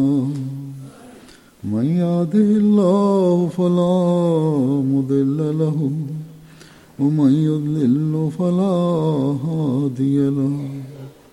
ونشهد أن لا إله إلا الله ونشهد أن محمدا عبده ورسوله. عباد الله رحمكم الله. إن الله يأمر بالعدل واللسان وإيتاء ذي القربى وينهى عن الفحشاء والمنكر والبغي يعظكم لعلكم تذكرون اذكروا الله يذكركم وادعوه يستجب لكم ولذكر الله أكبر احمدیت زندہ باد، احمدیت زندہ باد. احمدیت زندہ باد احمدیت زندہ باد احمدیت زندہ باد احمدیت زندہ باد احمدیت زندہ